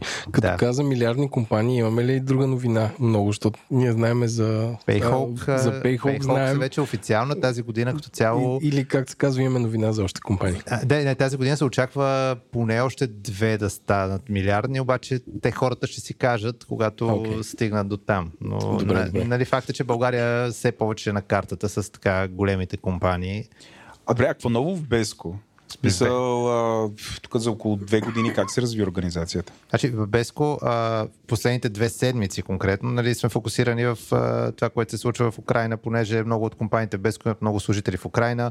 Така се случи, че аз разбрах за войната, като ме се събуди рано-рано сутринта. Даниел Орер, министър на иновациите и растежа, и ми звънна, каза, това се случва и нали, помоли ние самите да се включиме в а, това България да успее повече хора да помогнат да излязат от държавата, от тези, които искат да излязат. И ние първите часове организирахме всъщност комуникационните канали, с които достигнахме до хиляди хора, които са служители на компании, които са български компании са в Украина а, и семействата им съответно и започнахме да помагаме за организацията на транспорта тези хора да бъдат, да излязат от държавата. Това правихме последните седмици. Да, добре, това не ли се струва леко странно, защото държавата, когато си говореше само малко преди да. това с бизнеса, беше доста а, едностранчива по теми, например, като максималния осигурителен доход. А сега, когато има нужда от бизнеса, ти се обаждат рано сутринта, нали, с нуждата да им помогнеш. Това как ти се струва тази този катарзис? Това буквално беше, може да го отсечеш, даже в деня, в който стана войната, още излизаха интервюта, в които критикувахме правителство за осигурителния брак mm-hmm. и то нали, ние до предния ден давахме интервюта, които същия ден излизаха. Ами, ние не е казано, че по всички теми а, нали, трябва да сме на едно мнение с правителството. Данъчната тема очевидно беше такава, в която спорехме. Но а, ние, в, понеже имахме няколко разговора, конкретно по осигурителния прак с Сен Василев, с Дания Лорер, с Кирил Петков, имахме няколко разговора малко ние така схванахме все пак реалността, в която се намираме, че тези хора допреди няколко месеца не се занимаваха с политика. В момента изведнъж дойдоха и се започнаха криза след криза. Те самите си признаха, че са щупили комуникацията към нас. Извиниха се на практика за грешите, които са допуснали това не променя факта, че се прие осигурителния прак, който те искаха Вие да се приеме. ли? Виж тук колко правя такъв а, завой Ние си казахме, че в крайна наша позиция, че той не трябва да се дига и че не е правилно, така че щом те се решили да го дигнат, ние пък ще имаме позицията, че това е грешка, но това не променя факта, че а, ние освен по тази тема, а, за тия три месеца сме имали сигурно над 70-80 срещи с правителството по един куп други теми. Работим заедно по много реформи и вярваме, че IT сектора, стартъп екосистемата, въобще там високотехнологичния бизнес, който а, се прави от хора, които не е важно с кой играеш белот или тенис, за да ти е успешен бизнеса, че този тип предприемачи всъщност са добър партньор на държавата по принцип. е много хубаво, когато нещо се случи, държавата да знае, че може да разчита на тези предприемачи, защото това, което и в момента се видя, е, че за няколко дни от една страна бях, помогнахме много хора да, из, да бъдат евакуирани, от друга страна се изгради пак от тая екосистема платформата, която в момента обединява на едно място настаняване, а, търсенето на работа на хора, транспорта, цялата информация за бежанците. Това нещо беше дигнато за 72 часа някъде от тази екосистема от нали, десетки доброволци, които го дадоха на правителство и в момента днес вече е част от правителствената платформа. И това е много хубав пример, че може да работим добре заедно, не само да се разправяме. да. А, добре, аз ти повдигна темата за Украина. Ам, аз съм приятно изненадан от реакцията на голяма част от представителите на българското общество. Физически лица, фирми, по отношение на това как хора в нужда може да им бъде помогнато. обаче само при няколко години не бях приятно изненадан от реакцията на българското общество по отношение на ни други хора в нужда. И тук правя, а, нали, правя разликата между това как реагирахме към... А, Сирия, примерно. А, да, беженците от Сирия, Афганистан също така, също които съвсем наскоро имаха огромна трагедия, която се случи в тази държава и тя продължава да се случва, mm. между другото, а, за което ние почти не говорим. А, ти как си го обясняваш това? Сега, една от, едно от обясненията, което ни се дава е, че а, а, украинците са много по-близки до нас културно и тук вече попада нали, религията и вярванията падат в, не знам дали попадаш просто в частта култура, а, но това прави ги по-близки, затова ние по-лесно ги а, приемаме. А, Аз понеже да. съм до последните дни съм много в темата и нали, включително по нощите сме нали, комуникираме а, с семейства, с а, баба, примерно, която ни звънат и казват, помогнете, нали, тук автобуси стоварват хора, пък няма го другия, седат по нощите майки с деца. Мръз... Нали, много сме в темата и виждаме за какво става въпрос. А, те, ня, комплексен е отговор на този въпрос, но едното нещо сигурно е географията. Те просто са много близо до нас. А, нали, това е една от най-близките държави до България географски. Да, и, между другото и финално, нали, това бих казал доста не знам как да го кажа, меко казано неудачно изказване на премиера, който каза... Това са друг вид бежанци. Това са друг вид бежанци. Да, така не се казва. Което, не, не, може, може, може, може всички да. си го мислим, но не се казва, защото това не, не, не, не, не, ясно е колко не е е да се каже. А, иначе има го това, че исторически там има нали, безарабските българи, много компании имат служители там. Има го и това, че агресора в този случай притежава и заплашва с войни, ядрено оръжие, нали, усеща се чувството, че всички сме съпричастни, че потенциално всички може да пострадаме. Когато Штатите или а, Русия или някоя друга държава нападне някой в Близкия изток, а, ние нямаме усещането, че някой нас ще ни нападне от тази история. Докато тук се усещаме, че всички потенциално сме заплашени от това, че Русия и конкретно Путин може да ни вкара и нас в ситуация на риск. И всичките разбираме, че по-добре Украина да се справи много добре в тази ситуация, защото това ще ни защити и нас и не ни е безразлична въобще темата, което е... Нали, аз никога не съм чувал Съединените щати в случая, когато приема нападат Ирак, Афганистан, Корея, където ще да отиват, нали, да кажат, ама ако не ни тръгнат добре нещата, да знаете, че ще ви пуснем ядреното оръжие. Нали, това не се казва така, докато Путин нали, на четвъртия ден някъде започна да говори за ядрено оръжие. И ние, нали, малко или много, ако човек има малко common sense разбиране се усеща, че всъщност не ни е безразлично какво става в Украина, защото потенциално това може да касае след няколко седмици, месеца всички нас. Добре. Да, а, мисля, че разбрах нали, гледната точка и разбрах примерно защо бизнеса общото прегърна тази а, кауза, а, каузата на Украина. Искам да насоча обратно към теб, защото някакси не може да водим разговор за вярвания, без да почнем с разговор за твоите вярвания и за това а, ти в какво вярваш. А, разкажи ни малко за това ти кога стана религиозен, нали, как откри Бог а, и какви са проявленията на, на твоето вярване. Смисъл. И също така, със сигурност, нашите, на, нашите слушатели се интересуват да научат, окей, ти православен християнин ли си, католик ли си, протестант ли си или нещо Добре, ще друго. Почна, ще почна да. отдалече. А, значи аз съм израснал също в а, семейство, където майка ми в случая сме ходили заедно в православни църкви, манастири, въртяли сме се в кръг, пали свещи. И аз нали, съм израснал в по-скоро среда, където аз съм вярвал, че нещо там има. Нали, може би като по-малко дете християнската част повече ми е била в главата.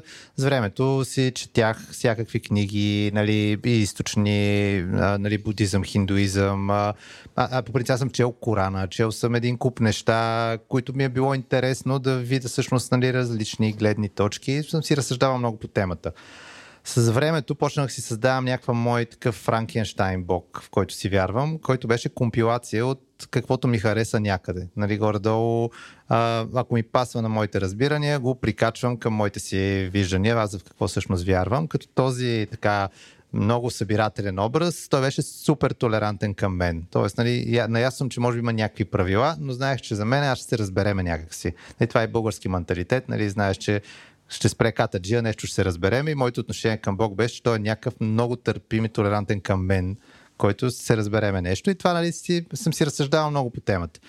В някакъв момент от живота ми почнах да разсъждавам за това, че ако има някаква истина и има нещо, което наистина го има там, а то по-скоро аз ще трябва да разбера какво е то, не да си го измислям. Тоест, не, нали, ако моето, което аз си измислям е правилно, то би трябвало да има 7-8 милиарда правилни различни неща, което надали е истина. По-скоро ако има нещо, то ще е едно и човек трябва да разбере какво е това едно нещо, а не да си го измисля. В моя случай така се, се развиха нещата, че на Танаил, с който бяхме заедно в... А, нали, не, с НАТО задавахме заедно Беско, с НАТО всъщност учихме заедно в СМГ. И на НАТО родителите са пастори. И а, нали, аз си го знаех още като бяхме ученици, че НАТО родителите са пастори. А и с него бяхме заедно и в Штатите, където беше тази лятата програма за предприемачество. Това беше 2011 година. Аз тогава съм бил на 24. И тогава всъщност отидохме в Харлем, НАТО инициира да отидеме в Харлем, да гледаме госпел хор, как пеят, нали, тип Упи Голдбърг преживяване. Ама такова като туризъм тотален туризъм. Значи, нали, в Харлем група Бери с фотоапарати, нали, чудесно се вписват. Кринжнах в момента. да, да, да. То цялото преживяване си беше кринж. Така. А, да, отидохме там и на мен всъщност много ми хареса а, госпел частта с пеенето. Нали, това беше много атрактивно направено. На мен това, това много го запомних като нещо супер яко. Впоследствие един от много близките ми приятели, пак от класа от СМГ, знаех, че той е повярвал и ходи на някаква църква.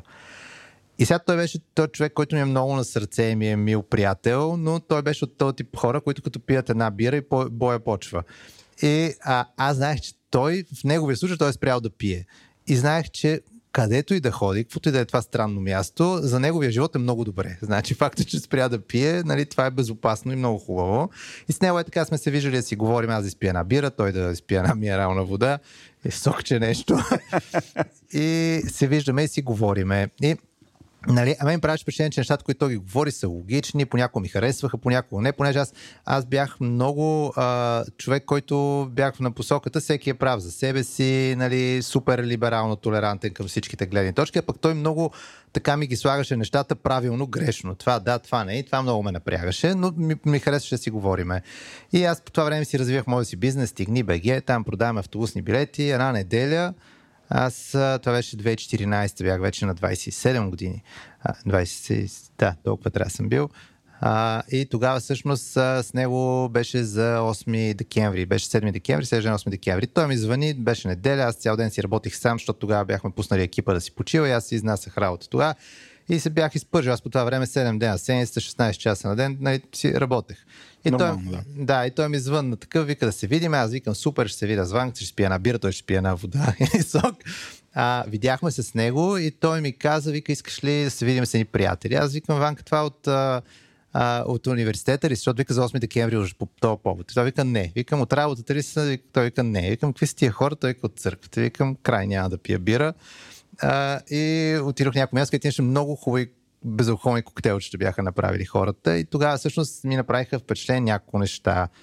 А, едното беше, че а, всъщност аз винаги по това време си мислех, че някакси се съм прав, а за някакви минути ми разбиха част от моите виждания за живота. Примерно много ми хареса идеята да има прераждане. Ако има нещо, па да няма прераждане.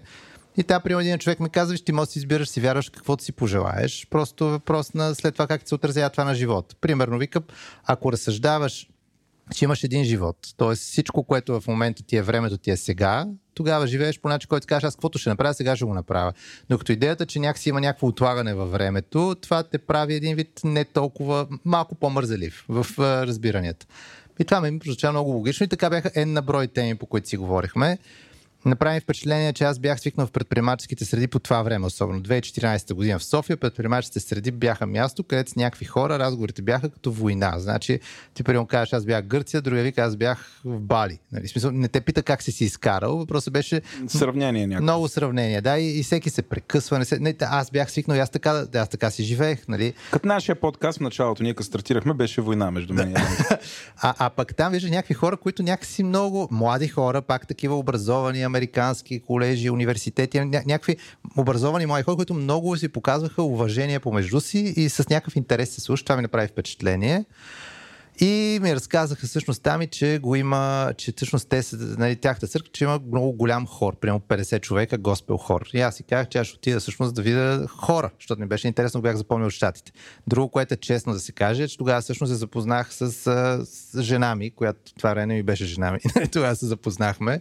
Тя ми направи много впечатление. Нали, това със сигурност ми е повлияло. Нали, няма какво да го казвам, че не ми е. Тогава с нея 5 часа си говорихме. А, първата тема беше а, секса преди брака. Това беше така разчупваща айсбрейкър Абсолютен тема. айсбрейкър, да. Абсолютен айсбрейкър. Като аз по това време, понеже вече примерно час и нещо си бях говорил с някакви други хора и тя щеше да си ходи, обаче решила рязко, да се... рязко и стана интересно и остана. Реши да... Е, е, е, също моят приятел Ванката, той предложи да я закара после и съответно тя така остана, защото не бързаше гони транспорт. И като остана, а, нали, тя сама така, че чува там мъжете, че говорят за тази тема, решила и тя си каже. Аз викам, гледайте хора, аз ви разбирам, че вие сте някакви консервативни хора, имате си някакви ваши разбирания. И аз разбирам, че има някаква лойка, но в това да не правиш секс преди да се ожениш, няма логика. В смисъл, това е личен избор, уважавам го, но няма как да ме убедите, че това е правилно. И после, нали, жена ми, която по това време не беше жена ми, говори 15 минути, аз след това почнах да убеждавам хората, не дейте да правите секс преди жените. Беше много убедителна. Нали, това, което тя ми сподели тогава, всъщност беше, че ако се замислиме, нали, когато човек за първи път се влюби в някой, примерно някой си клас в училище, може да е съученичка или съученик, нали, съответно кой каквото си избрал, а, нали, съседи, нали, някой в някой нещо се влюбва. И по това време всичко е изключително чисто и искрено. Някой си представя там принца, принцесите, белия кон, нали, до края на живота ще е този човек. Най-често това остава някакво платонично такова влюбване, което няма, нищо не се случва след това, но за някакъв период от време човек си представя много, много прекрасни идеални неща. И в последствие човекът почне да има вече някакви връзки, нали, връзка след връзка и човек след всяка една връзка в общи линии става все по-циничен, все по-усъкътен в някакъв смисъл, независимо как се развили нещата, нали, всеки дава някакви неща от себе си и тя го беше сравнила с ябълка, от която всеки си гризе. И ти, нали, това цялото ти желание да дадеш всичко от себе си, ти го запазваш, но това всичко от себе си, то става все по-усъкътено всичко от себе си. Когато си до вече момент, който ще създадеш семейство, т.е. идва нали, човек, с който поред причини решил си това ще, е човека с него жениме се, ти пак искаш да дадеш всичко от себе си, Ама това всичко от себе си е някаква наистина усъкътена версия, която може би евентуално с години почвате вече да а, оправяте щети. И към този момент, нали, защото хората казват, добре, да, ма ти като си имал връзки, си натрупал опит. То аз така така казах, нали, това е връзките опит. Но е факт, че има различни начини човек да трупа опит. Примерно, като имаш деца и искаш да ги научиш да не бъркат в контакта или да не си слагат ръката в огъня, нали, не е правилният начин да му ванеш ръката и да му кажеш, примерно, сине, сега ще те науча на нещо, което ще запомнеш за цял живот и да му фанеш ръката и да му сложиш в огъня. Нали, то със сигурност така би се научил, че не трябва да слага ръката в огъня. И докато, примерно, сложиш ръката в огъня, си щупиш нещо, нали, много от нещата, които си причиняваме, те са болезни и номинават. Но тия наранявания, които имаме в личен план и това, което човек преживява в усъкътяването си от разочарованията в а, любовните си взаимоотношения, тия неща ни формират до голяма степен много от а, чертите в характера в негативна среда много пъти и съответно там щетите не минават толкова лесно. И там също човек много си заслужава да мисли много внимателно какво прави и аз всъщност доста се замислих за това, което тя каза. А, съответно аз отидох след това на, нали, да видя госпел хора. Пак беше интересно, че нали, е госпел хора, хубава, там беше забавната част. Нали, имаше си пастор, пастора говори някакви неща. А, и това, което говори, да ми, това ми правеше изключително много логика в думите му. А, припознах се в някакви неща, които се казаха тогава, което пак беше иронично, защото аз, аз си мислех, че съм добър човек. Нали, просто, нали, като всеки почти друг човек, си мислиш, че си добър човек. А, но той, примерно, разказваше някакви неща, в които аз се припознах по-скоро в негативните образи, които се даваха. Нали, тия, които бяха свързани с това цялото его и, и желание всъщност някакси да бъдеш припознат от другите, че си нещо, да бъдеш зачетен от това, което го правиш, че някакси не се припознавах в положителните, по-скоро в негативните неща. И аз си казах, не, че за себе си понеже да, изходната позиция, с която тръгвам, че аз съм вярвал, че нещо има и нали, просто и отвътре моето си усещане беше, че ако някъде това нещо има, нали, е това.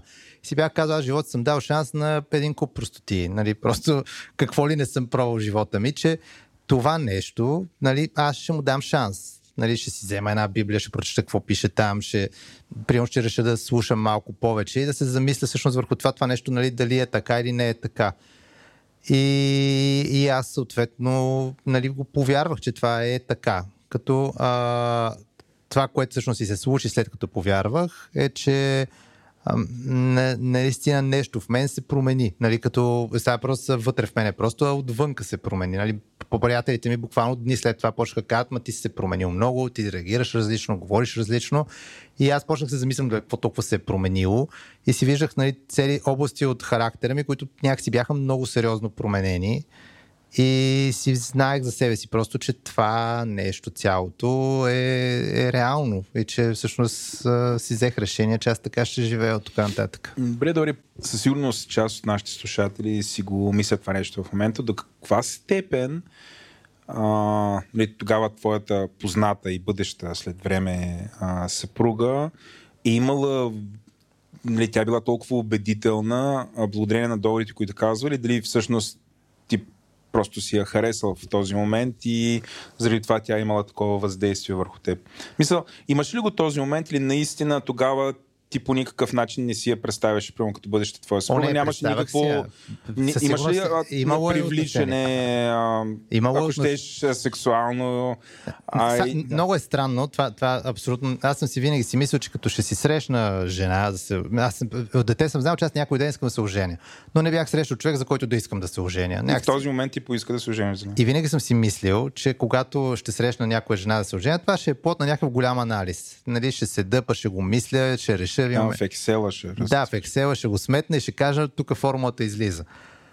И никога не съм си представил, че аз такова важно решение ще взема за минути. И реално, аз когато се познах с тотално си взех нали, решение, това е човека, за който аз ще се оженя. Сега тя последствие, нали, като сме си говорили, тотално тя тогава не си е била взела такова решение. Сега, тя според нея ме е била отрязала даже някакъв период след това, което аз го разбрах чак след като вече бяхме сгодени. Тя вика, аз като те бях отрязал, аз викам, кога си му отрязал? И тя вика, ми ти като ме беше поканил на среща, аз нали ти казах, че не.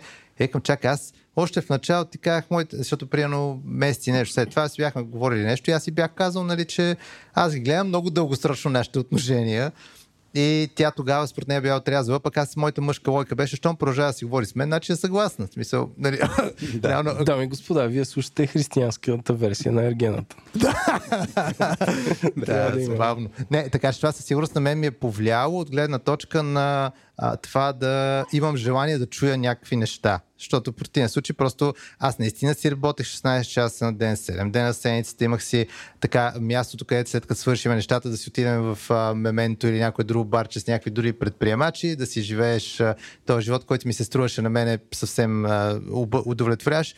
И последното, с което си мисля, че се занимавам е нали, да изведнъж аз започна на хода на църква, пък да чета някакви неща, които не са а, нали, свързани с как да си направиш бизнеса from hero, zero и всякъде нагоре да лети. Така че това сигурно ме повлияло да искам да чуя, но нали, преди, че минаха 7 години от тогава и минахме през много неща. В смисъл, аз имам нали, много периоди, в които неща, в които може да се разочароваш от хора, да нали, минеш през доста работи, които ако човек оповава просто на хора да са ти приятни, заради хора да ходиш някъде, по принцип това не е много устойчиво. Но нали, трудно мога да кажа, че това на мен не ми е повлияло в началото за желанието да, примерно, да си купа първата Библия, да прочета какво пише вътре. Това не би било вярно. А в момента нашите слушатели абсолютно крещят, аз ги чувам, нали? Затова веднага ще задам ти въпроса, който те крещят е успя ли да издържиш а, до сватбата без секс? Първата целувка беше на сватбата. Дори меко казвам надскачаш. Не, а, значи, само да кажа, а, а, а при мен това наистина не беше естествено, защото аз, нали, нормални хора сме, а, но аз, примерно, за първи път забелязах, че жена ми е супер яка, външно, примерно, седмици след като се бяхме запознали. Не, Аз някакси бях много впечатлен от начина на разсъждаване и от личността и, и чак примерно седмици след това, това сега някой мога вярва да не вярва, ама така се получиха нещата. А, иначе, в последствие, а, от гледна точка на бързенето, примерно аз а, мислех нали, да кажа, нали, дай тук нали, да, нали, да кажа много неща. И един приятел нали, викаше, казваше ми, нали, ти трябва да изчакаш. Аз викам, добре, ще чакам две седмици. Моите разбирания за чакане бяха такива. Последствие, ние някъде половин година по-късно я поканих. За първи път първата ни среща беше годежа ни. Нали, ние през това време а, не сме имали среща-среща. Примерно виждали сме се след работа, примерно да изпратиме до тях с някаква компания с хора. На църква сме били заедно, някакви други хора, когато сме били след това да се видиме, да обядваме някъде, но не сме били среща-среща. И нали, аз си бях казал, че когато я покана на среща, там ще е с пръстен. И съответно половин година по-късно я поканих на среща. Тя знаеше защо я каня на среща. Вече нали, доста се бяхме опознали в много аспекти. И тук е много важно човек да има едно пък разбиране, всъщност, че при взаимоотношенията конкретно а, може да разбереш много повече за някой човек, а, ако го видиш, например, как се държи в среда с някакви хора, как работи, как шофира, особено как шофира, а, и как реагира, като го засекат, нали, как а, е извън средата, където е примерно двама влюбени се гледат и коментират очите, луната и всичките тия неща. Нали. Мъжете сме много добри в това, кажем правилните неща и за кратко време да създадем много хубав образ. Но нали, когато се решаваш, че с някой човек ще прекара живота ти, по-скоро те интересува какъв е този човек наистина. И е много добре човек си даде време, в което да го разсъждава какъв е. А ние след като се сгодихме, година и три месеца след това се оженихме и първата ни целувка беше всъщност на сватбата ни. И за това време за нас беше много ценно, понеже от една страна а, ние нали, прием, карахме предбрачно съветване, което беше такива срещи, където имаш а, стотици въпроси, отворени, затворени, приоритизиращи. Къде се случват тези срещи? В случая, нали, това си от църквата си се организира за хората, които искат да се оженят. А между другото, още не си отговорил на въпроса, нали, ти Ще отговоря. Окей. Да, и, и, и всъщност... Кой вид християнство? Аз само да ще си припомня, кажа, да. Ще си кажа, да. Но иначе а, там всъщност беше време, което стотици въпроси, които имат някакви супер ди въпроси, които анализираш примерно целият ти живот до преди това, пък и поколения назад, за да се разбере, примерно, ако някой примерно си бърка в носа, че той си бърка в носа, защото най-вероятно баща му си е бъркал в носа, най-вероятно дядо му си е бъркал в носа, най-вероятно това е семейната традиция, хората си бъркат в Сега, носа. сега не казвай, че Примерно. ролята на църквата е да ириди, да, как да изкорени бъркането. Не, не, изобщо. тук в случая това, което беше ценно, е, че то няма правилни и грешни в много области неща, но е много важно хората преди да се оженят, да разберат за кого всъщност се женят и да знаят и да се научат да бъдат екип, понеже а, после, когато вече семейството се създаде, нали, има безкрайно много сложни неща, в които попадаш като ситуации. И ние, приемно, много, много, много добре се бяхме научили да, да, да се сработваме като екип и да излизаме от сложни ситуации, да, нали, се скараме, да се сдобриме много бързо и всякакви такива неща, които до ден днешен това нещо ни помага. И това време, което си давахме тогава да построиме здрав фундамент, върху който да стъпиме, нали, за цял живот от тук нататък ни помага ние да можем да се справяме и да знаем всъщност, че каквото и да стане, ние знаем как да реагираме и да се справяме добре. Беше доста ценно време. Иначе, а, в случая протестантска църквата, в която аз си ходя. Окей, да, да. Като а, сега тия деноминации, нали, православие, католицизъм, протестанство и после пък те се разделят на още За много хора са важни. Това е много човешко деление. Тук сега може би момента, понеже ти каза в началото за религиозен, има разлика между... А, аз не се определям за религиозен, аз определям за вярващ човек. А, защото религията е да бъдеш... А, да, религията е да правиш неща, а, вярата е да бъдеш неща. А, не, цялата идея на религиозното е човек всъщност да прави някакви ритуали, с които да смята, че ти правейки тия ритуали, някакси някой горе ще го отчете. Аз съм си го мислил, добре, представяш си, умираш, има Бог. Отиваш при Бог и той пита колко свещи запали или ти казва знам колко свещи запали. Нали, това не е логично. В смисъл няма как, а, нали, ако някой е създал цялата тая вселена, има някакъв смисъл от цялото това нещо, него да го интересува, минава ли си под маст. И нали, като сте ръсили с тамян, какво се е случило. Това, това е абсурдно просто. За мен лично аз не го разбирам.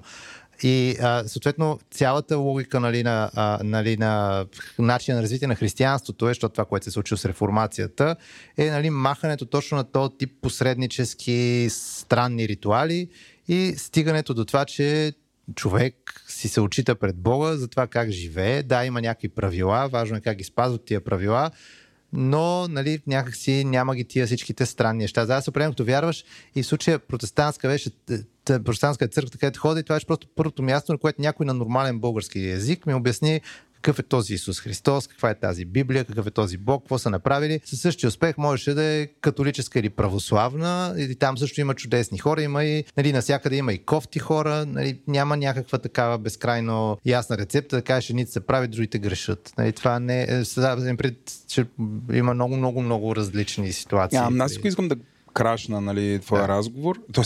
твоя разговор, Да. нашия разговор, и да кажа, че това, което току-що Добри разказа, сега понеже аз се подготвих нали, конкретно за Да, протестантство, аз имах малко спойлер, а, знаех а, нали, от коя, коя религия си. Ам, а това, което ти казваш, е част от а, така начините на, на английски, мога да го кажа, The Five Solae, което са нещо като пет принципа или пет, как, как превеждате. А, например, това, което ти каза, че хората не трябва да бъдат измервани благодарение на само делата им и ти ги изреди тези ритуали, ами а, трябва да бъдат измерени нали, чрез вярата. Тоест, вярата е много по-важна, отколкото дали си спазил някакъв конкретен ритуал. А, което нали, конкретно а, тук се казва teaching that salvation comes by di- di- divine grace or unmerited favor. Ми, това цялата логика, че а, първо няма как човек със собствените си сили и усилия, защото се напъва много и става много, много добър. И затова, нали, всъщност ще бъде така спасени от, нали, Бог ще каже, ще потупа по рамото, каже. Не, това е по милост. В общините ситуацията е, че ние хората, мен това пак е едно от основните ми разбирания, като по-млад, беше, че ние хората преди сме добри и а, просто вършиме кофти неща. И концепцията, че всъщност ние по природа сме лоши и ако много се напънем, може да свършим нещо добро, това много не ми харесваше, но то всъщност е така. И ако го видим, нали, децата ни, нали, които имат деца, могат да видят, че децата, те се раждат завършени егоисти. Значи а, всичко добро, което се изгражда в едно дете е плод на примера на родителите му или нали, систематично възпитаване. Нали, детето в началото, особено примерно ако сложиш две малки деца с една играчка в стаята, няма да чуеш, нали, заповядай, поиграй си малко ти, после си поиграя. Нали, почва едно дърпане, късане, мое, мое. Аз съм се опитвал на моите деца да приемам в някаква ситуация, в която жена ми вече ама не издържа, не е спала 3-6 часа, примерно, и детето, примерно, седи, иска нещо, поредното нещо, и ти казваш, добре, искаш и майка ти малко да си почине. И то не, смисъл то си иска неговото. Да, и това да. да се постави в обувките на някой друг и да, да мисли за някой друг, да. освен за себе си, това е нещо, което е плод на възпитание. И когато родителите се провалят в това, след това имаме едни така завършени хора големи, които всъщност се чуеме тия хора не има ли пука за света, че искат да пускат атомни бомби и, или подобни неща. Но, нали, а, всъщност, нали, това, че хората не се раждаме добри. Аз, нали, примерно, ако искаш да спортуваш, навика да спортуваш се изгражда с усилие. После три седмици, ако не спортуваш, и, нали, не ти е трудно да развиеш навик да не спортуваш. Yeah. И, и всъщност, да, ние, ние хората по милост е цялата концепция. По личен избор е. Това е много важно, защото нали, исторически за последните много векове опитите на разни държави насилствено нали, да кажат а, всички сме християни или мусулмани или каквото ще да сме и който не е нали, смърт нали, за него.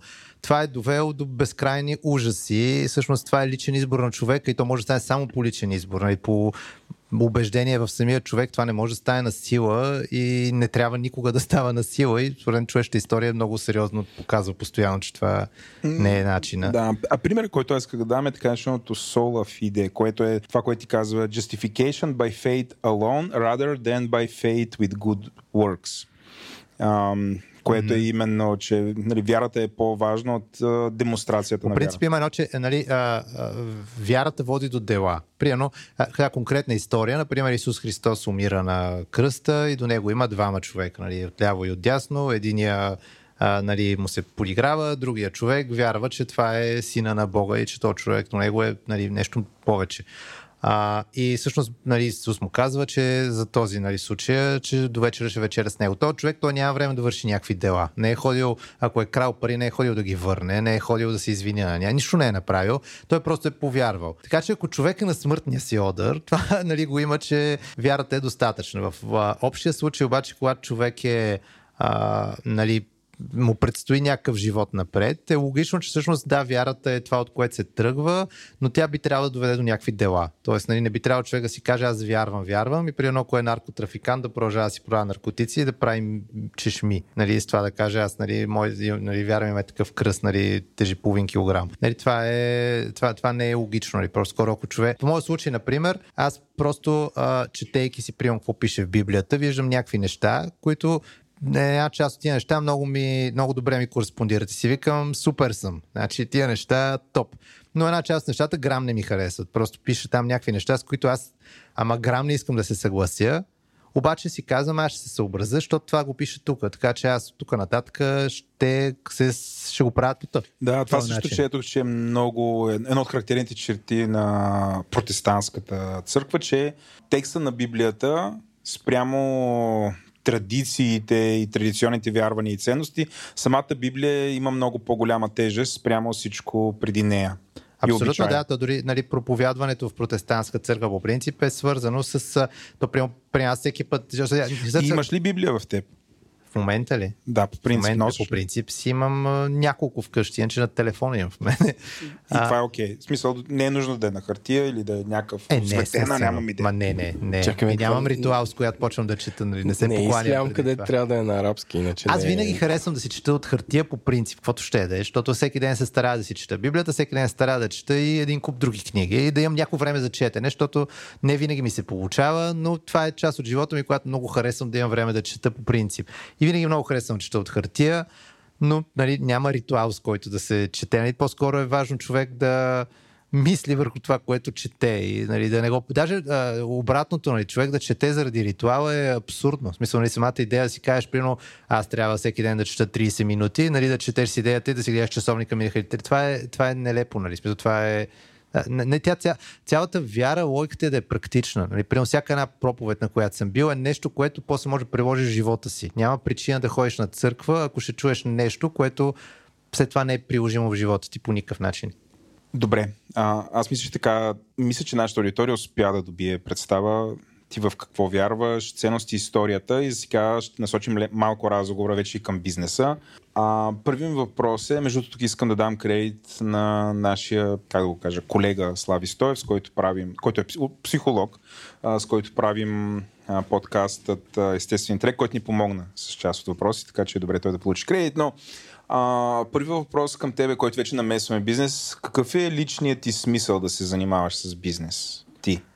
Защо, примерно, защото Нали, сега, Той не, не е свързан тук с вярата. а, Няма да говоря. да, да, да, да, но а, да, това може би е достатъчно, но а, защото ти така добре обясняваш, че нали, нали, знаеш много често хората, които сме в стартъп индустрията или хората, които говорят по ивенти, казват, че причваме. Да, И да, ти да, в момента толкова добре го разказа, не, че общо взето ако ти бях сложил, не знам, една бяла якичка или едно черно расо, съвсем спокойно можеш да минеш за, а, за отец. Нали, това нали, не знам, дали Ами- го слагаме като шегата на страна, но а, да, за- защо всъщност фокусът ти е бизнес? Защо, примерно, не стана нещо друго? Защо Да, това ти е толкова случай, важно? тук просто откровенно отговор. Да, на мен откровено.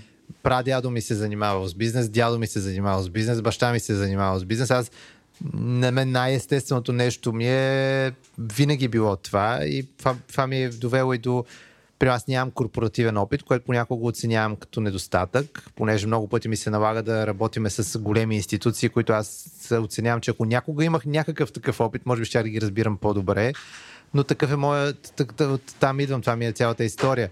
Но иначе а, това го има като неразбиране, че един вид вярата е някакво учелничество. Тоест, нали, по-логично е човек се занимава с някакви социални работи, ако е вярваш, а не да търси материалното и пари. На практика Библията е най-капиталистичната книга на света. Нали, това, който не работи, не трябва да яде, е стих от Библията. И това е забавно, че това е стих, който е към гърците. Тоест, нали, 2000 години назад някой е решил, че трябва да каже на гърците, че ако не работят, не трябва да ядат. И 2000 години по-късно продължава да има смисъл да се споменава това понякога. Но иначе, а, нали, то се вижда, че исторически, нали, при 5 века, когато става реформацията и нали, точно идеята на отпадане на ритуалите и просто човек да си чете Библията и да прави това, което пише там, това води в последствие до а, нали, ренесанс, възраждане, индустриална революция. Нали, тия, държави, тия, тия народи, които всъщност са се реформирали, са те, които всъщност са двигателя на индустриалната революция и са тези, които до голяма степен изграждат капитализма.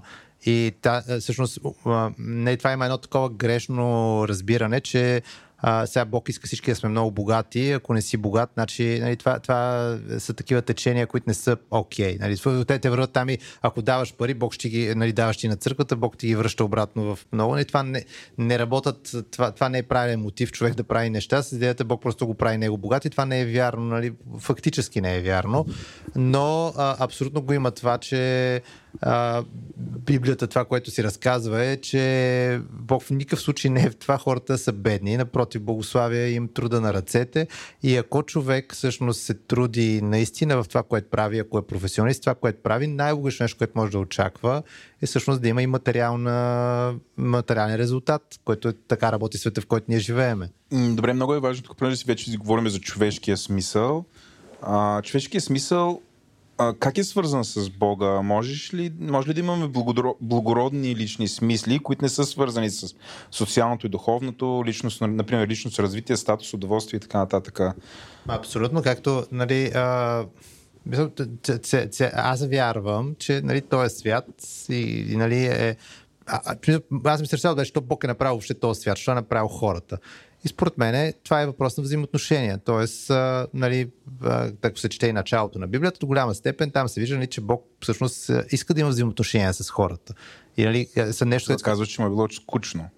Ми, може би просто... Той ги е нямал тия хора и той ги е създал и после Не знам дали да му е било скучно, но със сигурност създавайки ги, има желание да има взаимоотношения с тях. Съответно, определено а, е с, както ние като родители, например, аз искам да имам взаимоотношения с моите деца.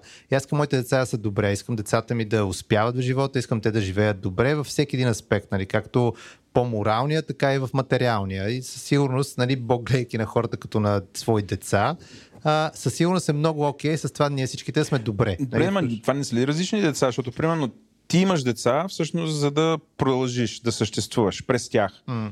Предполагам, и Бог така, ама Бог по някакъв начин е вечен. Той Е, не, не, надали може не да умре, на- докато ти ще умреш, със сигурност, гарантирано. Да, сега, нали, това го има, че библейски погледнато ние сме вечни, в някакъв смисъл, че ние отиваме някъде, нали, с няколко различни опции. Но, нали, Едните като нас, Селенко, са за казан, други не. не, живота е дълъг. Имаме все още шанс. Въпреки, че тук са дисклеймър, но, нали, нашият източен... Владо, да, колко стаем на 80. Виж какво? Дай тук има една църква. Ря, рязко, рязко стане религиозни. Извиняй да Да, аз сега кажа просто, че нали, това, което Путин прави в момента, може всички да разберем по-скоро отговорите на въпросите, но да се надяваме да не се, да не сме прави. да не сме прави, да. А, но а, да, не, не е идеята, нали, че се произвежда чрез нас. Ние в този смисъл на живота си тук по-скоро сме някаква част от някакво творение, но а, да, има си, нали, по-скоро за, има за дълга вечност. А, ако искаш да ми вдадеш пак въпроса, защото го забравих. Или да дадеш... Не, ми, мисля, Давай, че, мисля, давай, че да, успя. давай. Мисля, че успя. Да. А, добре, ти представи твоята история доста детайлно.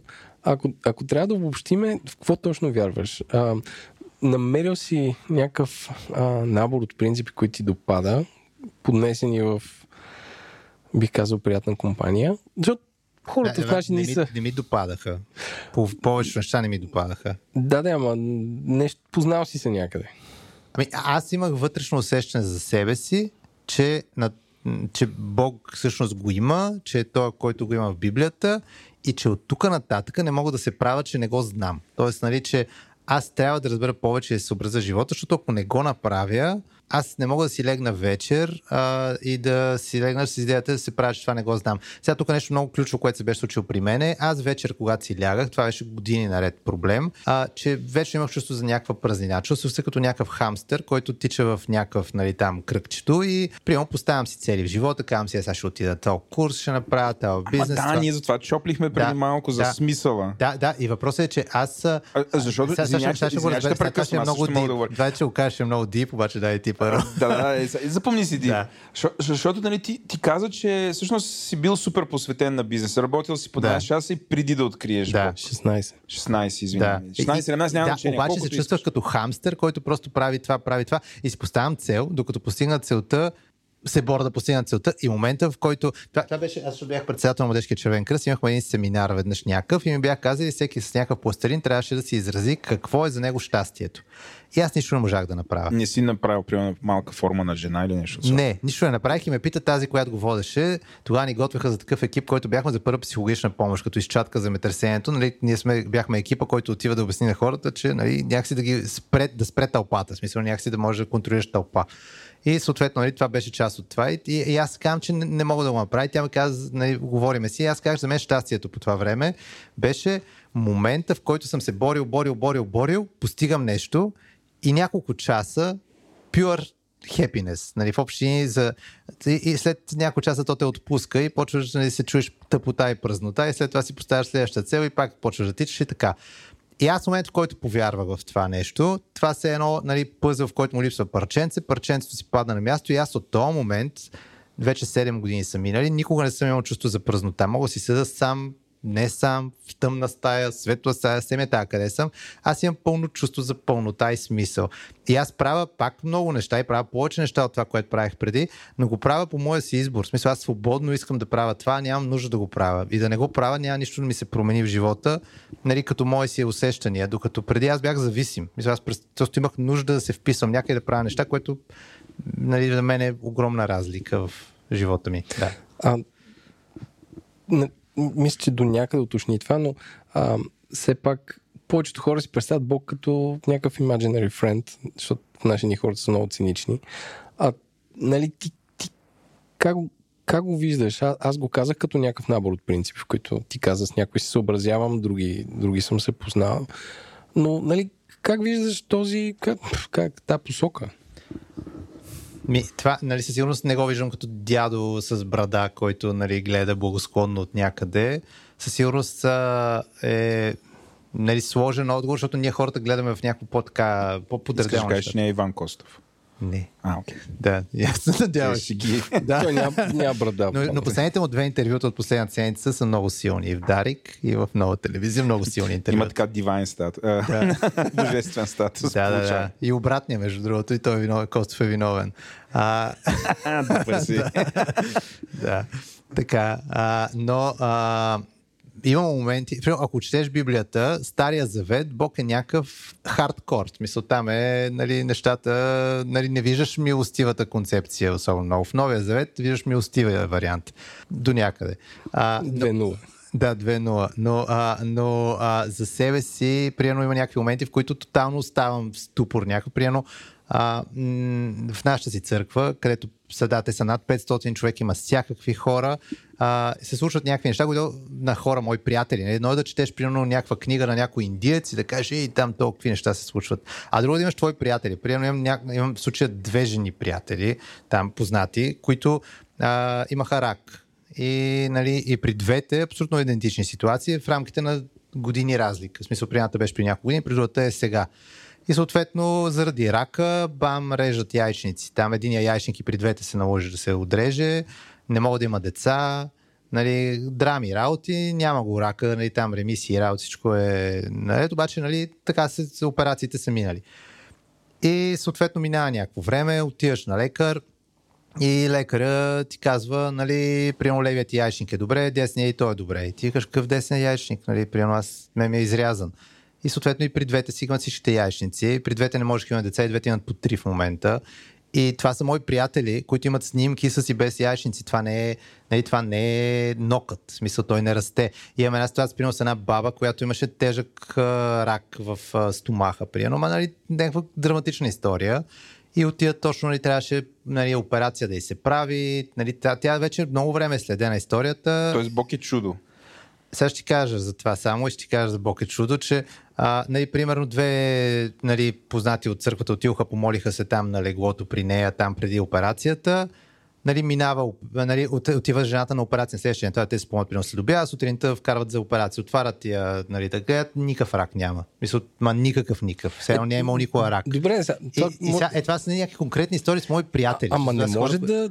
В смисъл, Да. според мен малко принизяваш една цяла религия върху това. Сега, Не, това възможно се, ли да това се. Въпрос беше, това, да въпрос, защото това въпрос беше как го възприемам.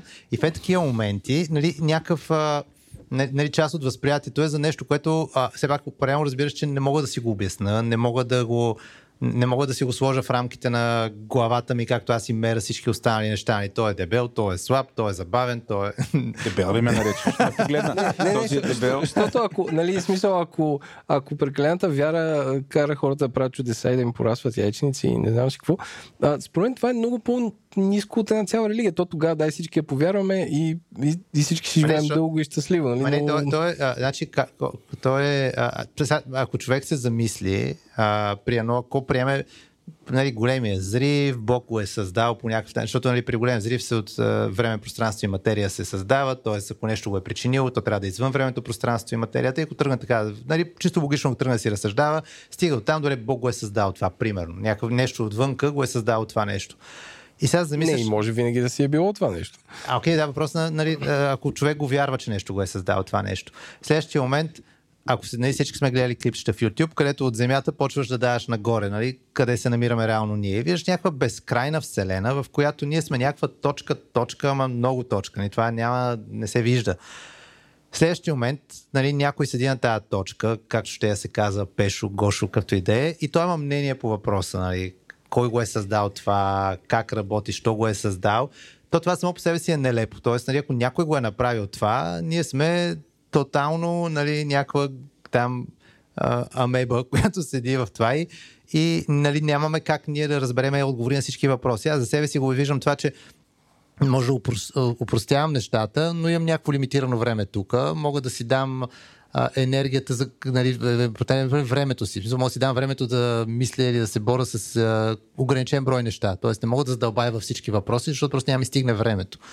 И има неща, за които не ми е реалистично да ги разбера напълно. И част от въпросите, които там си ги задавам, защото всеки човек задава въпрос. Няма такъв човек да е фанал Библията и да не си зададе 500 въпроса, които са супер логични да си ги зададе. На част от тях си намери отговор, на част от тях не. В някой момент да си кажеш, окей, обаче аз за себе си, примерно в моя живот, го виждам, че това нещо всъщност го има, че то е така, то работи така. И да, част от нещата просто няма да ме вероятно никога да разбера как седят, как седят наистина, защото просто няма да ги разбера. А, добре, аз приемам, че съм малко по-глупав от Вселената и всъщност е- едно от нещата, които много ме успокоява в този живот е, че всъщност извънземни никой няма да е тук, защото ние не сме интересни. интерес, Да, да. в смисъл, нито има ресурси, нито има скъпоценни камъни в тази планета или нещо, което да го, има, да го няма на други планети. И най-якото сравнение, което съм виждал, че ние сме като катеричките в парка, които, покрай които минава кола, нали? Те не знаят, че това е кола, но тази кола няма да спре, защото нали, това знае, че са катричи в парка и няма да има кой Защото знае какъв... си направи път да дойде до тук, наверно ще има причина да дойде, но, но за съжаление нашия опит на хората е, това вече е друга тема отиваме, но където ние хората сме отишли за първи път, обикновено сме отишли с деструктивни цели. Не, аз не, мисля, че ако просто- някой някога дойде до тук, няма да ни гледа като експеримент, нали, е пред друго същество, ако дойде. Че, Така, така, да. но нали, хората, където са отивали, те отиват за ресурси. Нали? Там е имало ресурси, са ги намали, намирали не е свършвало добре. Нали? Но вторият на мисля, аз приемам, че ние сме доста бейсик организми затова не... А, Ема, не, не, не, разбираме и скоростта на светлината е много много къса, така че ние да можем да видим далече или да можем стигнем далече, за да, за да видим други ресурси. Да, баш да примерно дали някой е създал цялата вселена и нас хората и дали то някой има желание да има взаимоотношения с нас и да се намесва в живота ни, това не, това, това не, не го касае това, което ти го защото нали, това, при всичко ако някой е създал цялата вселена и има отношение към какво се намира в нея и какво се случва и те познава и знае кой е Еленко и има отношение към Еленко, колкото и да изглежда от една страна странно, от друга страна звучи съвсем логично, защото ти си част аз, от аз цялото ще дам нещо. друг пример с виртуализация и създаване на виртуални светове. Любимият пример е, нали, ако ние сме една симулация, създавана от някой, който е близо до идеята за Бог, който е създал свят, а, ние няма как да знаем, че това е станало, ако той е бил толкова добър, че да създаде перфектната симулация. Въпросът е, ако това е така, това променя ли живота? Не. Това е- това е моята- той не моето може- вярване. Не, не, не, мисля, че ако някой е правил, целта му е да не знае, че, сме, че го е направил. Не, не, не, не, не, целта му е да е анонимен. Ами- Защото, Що пък да не е? защото не е такъв. И тогава някакъв е супер селфиш този Господ. Такова всички трябва да ме знаете. Мене то не е всички да ме знаете, защото той, човек има свободен избор. В Смисъл, то не, не е нали приено. Не, не, Той, не, не беше- говоря ако за беше- човека, говоря за... Може да има някакъв анонимен контрибютор в GitHub, който да направи има топ операционна има един система. приятел в... А, защото има различни начини човек си даде отговори на някакви въпроси, особено на тема това сега Бог направил ли го, е, не го ли е направил. Има един приятел, примерно в църквата, ни, той е квантов физик. Той е от много добрите квантови физици в България. И той е примерно дълго време бил атеист до степен, до която е ходил по предавания да спори с вярващи хора. Нали? Смисъл, той е подкован атеист. нали, Трол. човек. Много тежък.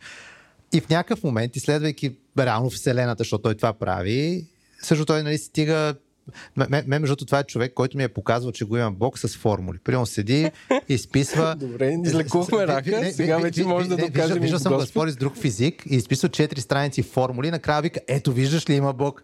И аз такъв седя, аз го гледам цялото като нали, какви са тия хора. Да, и всъщност нали, приемам, при, той го показва, че приемам, вероятностите да се случат и почва да изброява един куп неща, които приемам всяко от тях, ако мръдне с едно на не знам каква степен, нали, няма да има вселена. Просто нали, нещата крахват, че нали, даже вероятностите това да се случи, нали, кунат към няма как това да се случи на случайен принцип. Нали, просто е така. И тази, нали, вече в, в този тип а, човешки разсъждения е едната посока, която нали, ние много лесно си залитаме там. Нали. Всичко да опитваме да си го обясним просто с нашия си ум нещата е едното. А другото е личното преживяване на човека. При мен е Определено това с, а, съм си задал всички възможни въпроси, свързани с общите теми, защото те си ме интересуват и защото като си чета книги си разсъждавам по какво ли не, но не мога да, се, не мога да споря с личното си преживяване. Тоест, нали, вътрешното ми убеждение е, че това е така и примерно когато си чета конкретно Библията, защото темата е за бизнеса и когато прилагам нещата, които Е, пише там, да, а, нали, там виждам как всичко, което пише там работи и това нещо ми обезоръжава всичките останали аргументи, с които мога нали, да си споря и сам със себе си доста дълго време. И ако искаш да върнеш обратно за бизнес. Да, да, да. А, наистина да се върнем обратно, защото нали, наши хора а, в момента задават просто добре, нали, ще си говорите за а, бизнеса и християнството. А, първи въпрос а, от тая поредица е как принципите на християнската етика могат да се трансформират като принципи за успешен и устойчив бизнес? Добри. Значи, благодаря хубав за въпрос. въпрос. Много хубав. Значи, Макс Вебер, а, нали, той а, нали, баща на социологията, нали, той където пише за принципите на за протестантска Абе, всички морал. университет го учиме, Макс Вебер, Да. първи курс. Да, точно.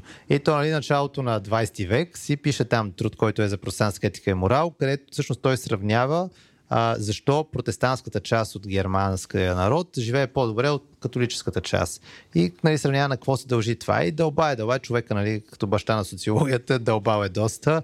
И горе-долу стига до това, че а, при протестантите това, че няма посредник. Тоест, нали, че не е идеята да ходиш да правиш някакви ритуали, а че хората някакси се едно с отношението аз си се очитам пред Бога. Вярвам, че има такъв Бог и аз хода на работа не като пред шефа ми. Не, не ме интересува шефа ми какво ще ми каже, ме, ме интересува Бог какво ще си каже. Тоест аз дал ли съм най-доброто от себе си, като съм казал нещо, направил ли съм го наистина, спазвал ли съм всички правила, както съм казал, че ще ги спазя че всъщност те, спазвайки тия принципи, нали, по този начин всъщност те и в естествения си живот почват да живеят по-добре, защото то е логично. Ако ти си човек, който правейки бизнес, хората знаят, че като си стиснат ръката с тебе, това значи повече от договор. И ако знаят, че когато ти кажеш нещо, това е истина, и че ако знаят, че ти си предвидим човек, който всъщност е професионалист и който ще работи за да направи всичко, което казва, че направи, най-вероятно това всъщност ще ти се отплати в а, така нормалния бизнес, материален, корпоративен, кариерен или какъвто аспект си се развива човека. И това нещо нали, тотално се вижда в, а, а, и в живота на хората, и се вижда и в економиката на страните, понеже нали, през последните десетилетия най-богатите държави нали, са протестантски или такива, които са в някакви економически отношения с тях. Сега в момента нали, има промени от време на време, които се случват, но нали, това са горе-долу са протестантски държави, Штатите, Канада, там Норвегия. С, Аз, ако да. го сравниме за богатство на единица население, бих казал, че държавите с добив. А, а, а, а, не, не, чакай само. А, я преди, че, Малко а, че, че а, нали, ако го хванеш последните векове, нали, последните десетилетия, нали, като цяло тия държави, където нали, се мине там с реформацията, се живеят по-добре от католическите, които пък живеят по-добре от православните, които пък живеят по-добре от мусулманските и така нататък. Нали, може да се види някаква корелация, която не е да няма някои изключение от нея, но в общия случай се следва някаква логика което нали, до голяма степен а, е свързано не с това дали днес хората там вярват или не, а в това, че последните векове там са изграждани ценности, които тия ценности до ден днешен са станали като култура на обществото. И приено това в Да, България да, е един от големите добре, проблеми. Не мисля, че много хора Да. биха спорили с тебе, най-вероятно ще спорят в момента с тебе, че не е благодарение на ценности, ами или просто или тия ценности, които ти визираш, ами на други ценности. Например, много добре са водили война, много добре са търгували с роби, а, но- много- много добре са експлуатирали други народи и така нататък. Не е просто само християнски. Виж, Временно можеш всеки да направи някакъв успех временно, но за да го запазиш за векове напред, по принцип тебе ти трябва едно общество, което да може да надгражда. Примерно проблема е сега с Русия, например, нали, защото в момента има война Русия-Украина. Да реч не е богата държава. Не, не, не, не, не, не, не, не, че са богати. Проблема на Русия е, че ти не можеш на сила просто е така да махнеш Путин, да сложиш някакъв тотален демократ, примерно, и той да каже, аз ще оправя нещата. Ти имаш сигурност. над 100 милиона население, което си иска господар. Нали? В общия тия хора, не, нали, има изключения, но в общия случай може да се проследи исторически този народ как се е развивал, какви са му ценностите и майндсета и че независимо какви полезни изкопаеми има там и ресурси, независимо какъв лидер сложиш на държавата, то опира до средностатическия човек какъв е като разбиране. Това ни е проблема в България. Нали, ние при нас просто исторически така се развивали нещата. Ма и ние искаме господар също. Да, това е едно от нещата, че и ние си искаме господар. Едно от това, че нали, тук в Ориента цялото това разбиране, което го има, примерно къса и го мама е това цвете, да не, да не ни видят. В смисъл, примерно нали, в парка, нали, важното е дали ще видят или не, а не какво си направил. Има народи, в които по-важно е ти за себе си, за предсъвестта ти да знаеш дали си направил правилното нещо или не, без значение кой какво е видял. И даже напротив, може да си в ситуация, в която а, хората си мислят, че ти си направил нещо лошо, но ти да си спокоен със съвестта си, защото знаеш, че си направил правилното нещо и това за теб да е по-важното, докато примерно в нашите среди за много хора това, че важното е ще те видят или не. Значи, ако не са те видяли, значи няма проблем. Късал си цветето, направил си някаква мизерия, но не са те видяли, скатал се от работа, ма не са разбрали. И това всъщност е ценно за много хора, което нали, това цялото е, нали, може да се проследи за много, много време назад. И един част от тия всичките промени, понеже то не е, нали, не е един отговор, при не е едното нещо, което определяш останало, но едно от всичките тия неща е всъщност каква е била ролята на съответно вярата на тия хора през тия векове.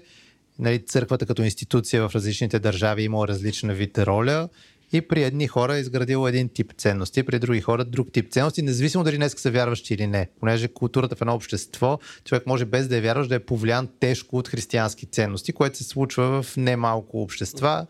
И това е добра инерция, която днес им се отплаща в начина им на правене на бизнес, например.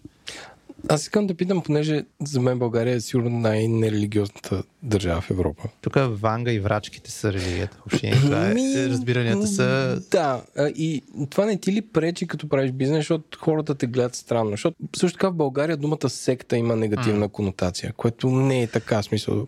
Аз за себе си мога да си кажа, че преди да така, нали, там с Госпел хора, дето бях отишъл и съответно а, не, аз имах доста бедна обща култура на тема видовете деноминации. При аз мисля, че като цяло двете големи са католицизъм и, и православие. А пък тия протестанти са някакви в Англия, дете не знам за какво протестират. Нали, в последствие се окаже, че двете големи света също са католицизъм и протестантство, а пък ние православните сме тук няколко държави в един малък, малка част от света. И съответно аз даже като съм се разхождал из София по центъра и като видя някаква, някаква евангелска църква, викам това не... Как може да го има в центъра? Това е грозна и нова. Не, не, не е само това, просто викам това е някаква секта, тук не трябва ли да дойде полицията и да ги затваря. И много и беше бедна обща култура. И в последствие съм си говорил с много хора, които виждам, че имаме общи разбирания за, всичкото, за всичко това. А, нали, при нас, за съжаление, понеже, пак да кажа, православната църква има читави хора. Има някакви хора и по села, и най-вероятно и в София, които си вършат супер работата, но там е, нали, има и много неприятни неща, които се случват. И съответно в България цялата тема с християнството е плод на 10 пропаганди, политика, пари, мерцедеси, и работи. Има е че, така, че не, не е нали, нещо, което е а, на, нашето общество, например, допреди комунизма, Нали, това е приено 19 век, 1800 като се почнат първите години а, тогава почва да идват нали, в, а, около България и в Османската империя да се появяват мисионери. И всъщност а, това са хора, които разбират, че има български народ, които почват всъщност да впитват да вкарат някакви книги тук и нали, почва да се работи нали, заедно с Неофи Трилски, там един куп мисионери, почва да работят върху това България да има преведена на български язик Библия. И това е нещо, което го правят едновременно нашите възрожденци, такива с православната църква и основно водено от протестантски мисионери. И всъщност те на няколко пъти правят опит да я преведат, тогава пък гръцките, руските, така нататък горят се някакви неща. В някакъв момент това, че се прави а, нали, цяла Библия за нали, преведена на съвременен български, до голяма степен върху нея стъпва български язик, съвременния му български язик въобще. И до идването на комунизма, на практика протестантските църкви в България, като в Банско, например, където Банско е тогава най-голямата протестантска църква е в Банско. И нали, има си цели области, които съвсем добре са си живели, хората са имали много добро разбиране върху това, че това е вярата на различни хора. Но, нали, идвайки там 44-та, 45-та и така нататък, започват нали, тежки народ... проблеми за много всичко свързано с вяра в Бога и до ден днешен всъщност седи това цялото наслагване на странни Да, това ще я кажа, защото по време на социализма религията била супер опресирана и съответно хората са били очернени, освен нали, баби, които ходят да кичат китки в църквите и такива неща. И, и за това искам да кажа, че поради този контекст на религията, според мен България е, не знам, е, това, това искам да те питам, не пречи ли това? На, на мен не, ти, лично, ти каза, че на, ако на вярваш лично, и си да. доволен, няма значение дали шефът ти го харесва. Значи аз преди да повярвам, а, аз, не, нали, аз имах някакви недостатъци, които ме ми пречиха. Примерно аз много, много исках хората да ме харесват. И това обославя цял тип поведение, с което човек се опитва да се харесва на другите хора. Аз лъжех. Нали, тогава не го наричах лъжене. А, нали, аз просто се бях научил да казвам на хората това, което те искат да чуят. И много играех театъра. Тоест, нали, за мен си а, аз имах един образ, който беше образа за пред хората и имах моята си реалност и личност, която беше нещо съвсем различно. И игрането на този театър, всъщност, а, то беше фалшиво. Мисля, това не бях аз. И всъщност това цялото нещо, аз не можех да надскоча фалшивия си образ и всъщност да, да, да бъда истинския си аз, защото просто нямах скруполи в това да лъжа. Аз нали, знаех какво хората искат да чуят обикновено, знаех как да им го кажа и това на мене тогава не го съзнах, че ми пречи, но аз се борех някакви неща да си постигна с според мен абсолютно тъпи мотиви и това е нещо, което повярвах, това абсолютно се промени. Аз, нали, бизнесът ми беше свързан с имаше търговска част и това да трябва да почна да говоря истината, беше огромен проблем и бизнес ми фалира. Значи, а, нали, прием в автобусния бизнес да казваш, хората те питат, този автобус хубав ли е, ти да кажеш, ме, нали, колко не бих закачил никога, не из децата си. А, нали, това, това не помага. А, нали, когато аз работех с инвеститори и когато всъщност започнах много искрено да си казвам всички проблеми, които имаме, тогава всъщност заради това, което бях надул като балон, това беше проблем. А, обаче аз всъщност изтрих всичко, което беше върху кофти основа и започнах да строя нови неща върху по-стабилна основа. И в момента, нали, за Беско конкретно, това, че в много-много наброй ситуации, които са били тежки като морални избори, които ние трябва да правиме, които не винаги са били очевидно какво трябва да направиме, това, че нали, сме имали този тип разбирания, понеже нали, определено е повлияно това, което правим в Беско с моите ценности. То така и тръгна. Нали, това е една история, мога да разкажа как въобще се създаде екипа на Беско. То беше свързан с едни дълго пътуване в, до Унгария и обратно, в което си говорихме главно за вярата, Бога и всички тия неща. А, нали, това нещо ми дава на мен стабилна основа, върху която седи живота ми, върху която седи всичко останало, което правя. И постепенно всички тия хора, които в началото бяха с отношението, абе, консумолци, нали, кой ви платия, ходите се снимате с политиците, а, нали, те видяха, че всъщност мотивите ни да правим цялото нещо, да, нали, а, ценностите, които са за това, са правилни.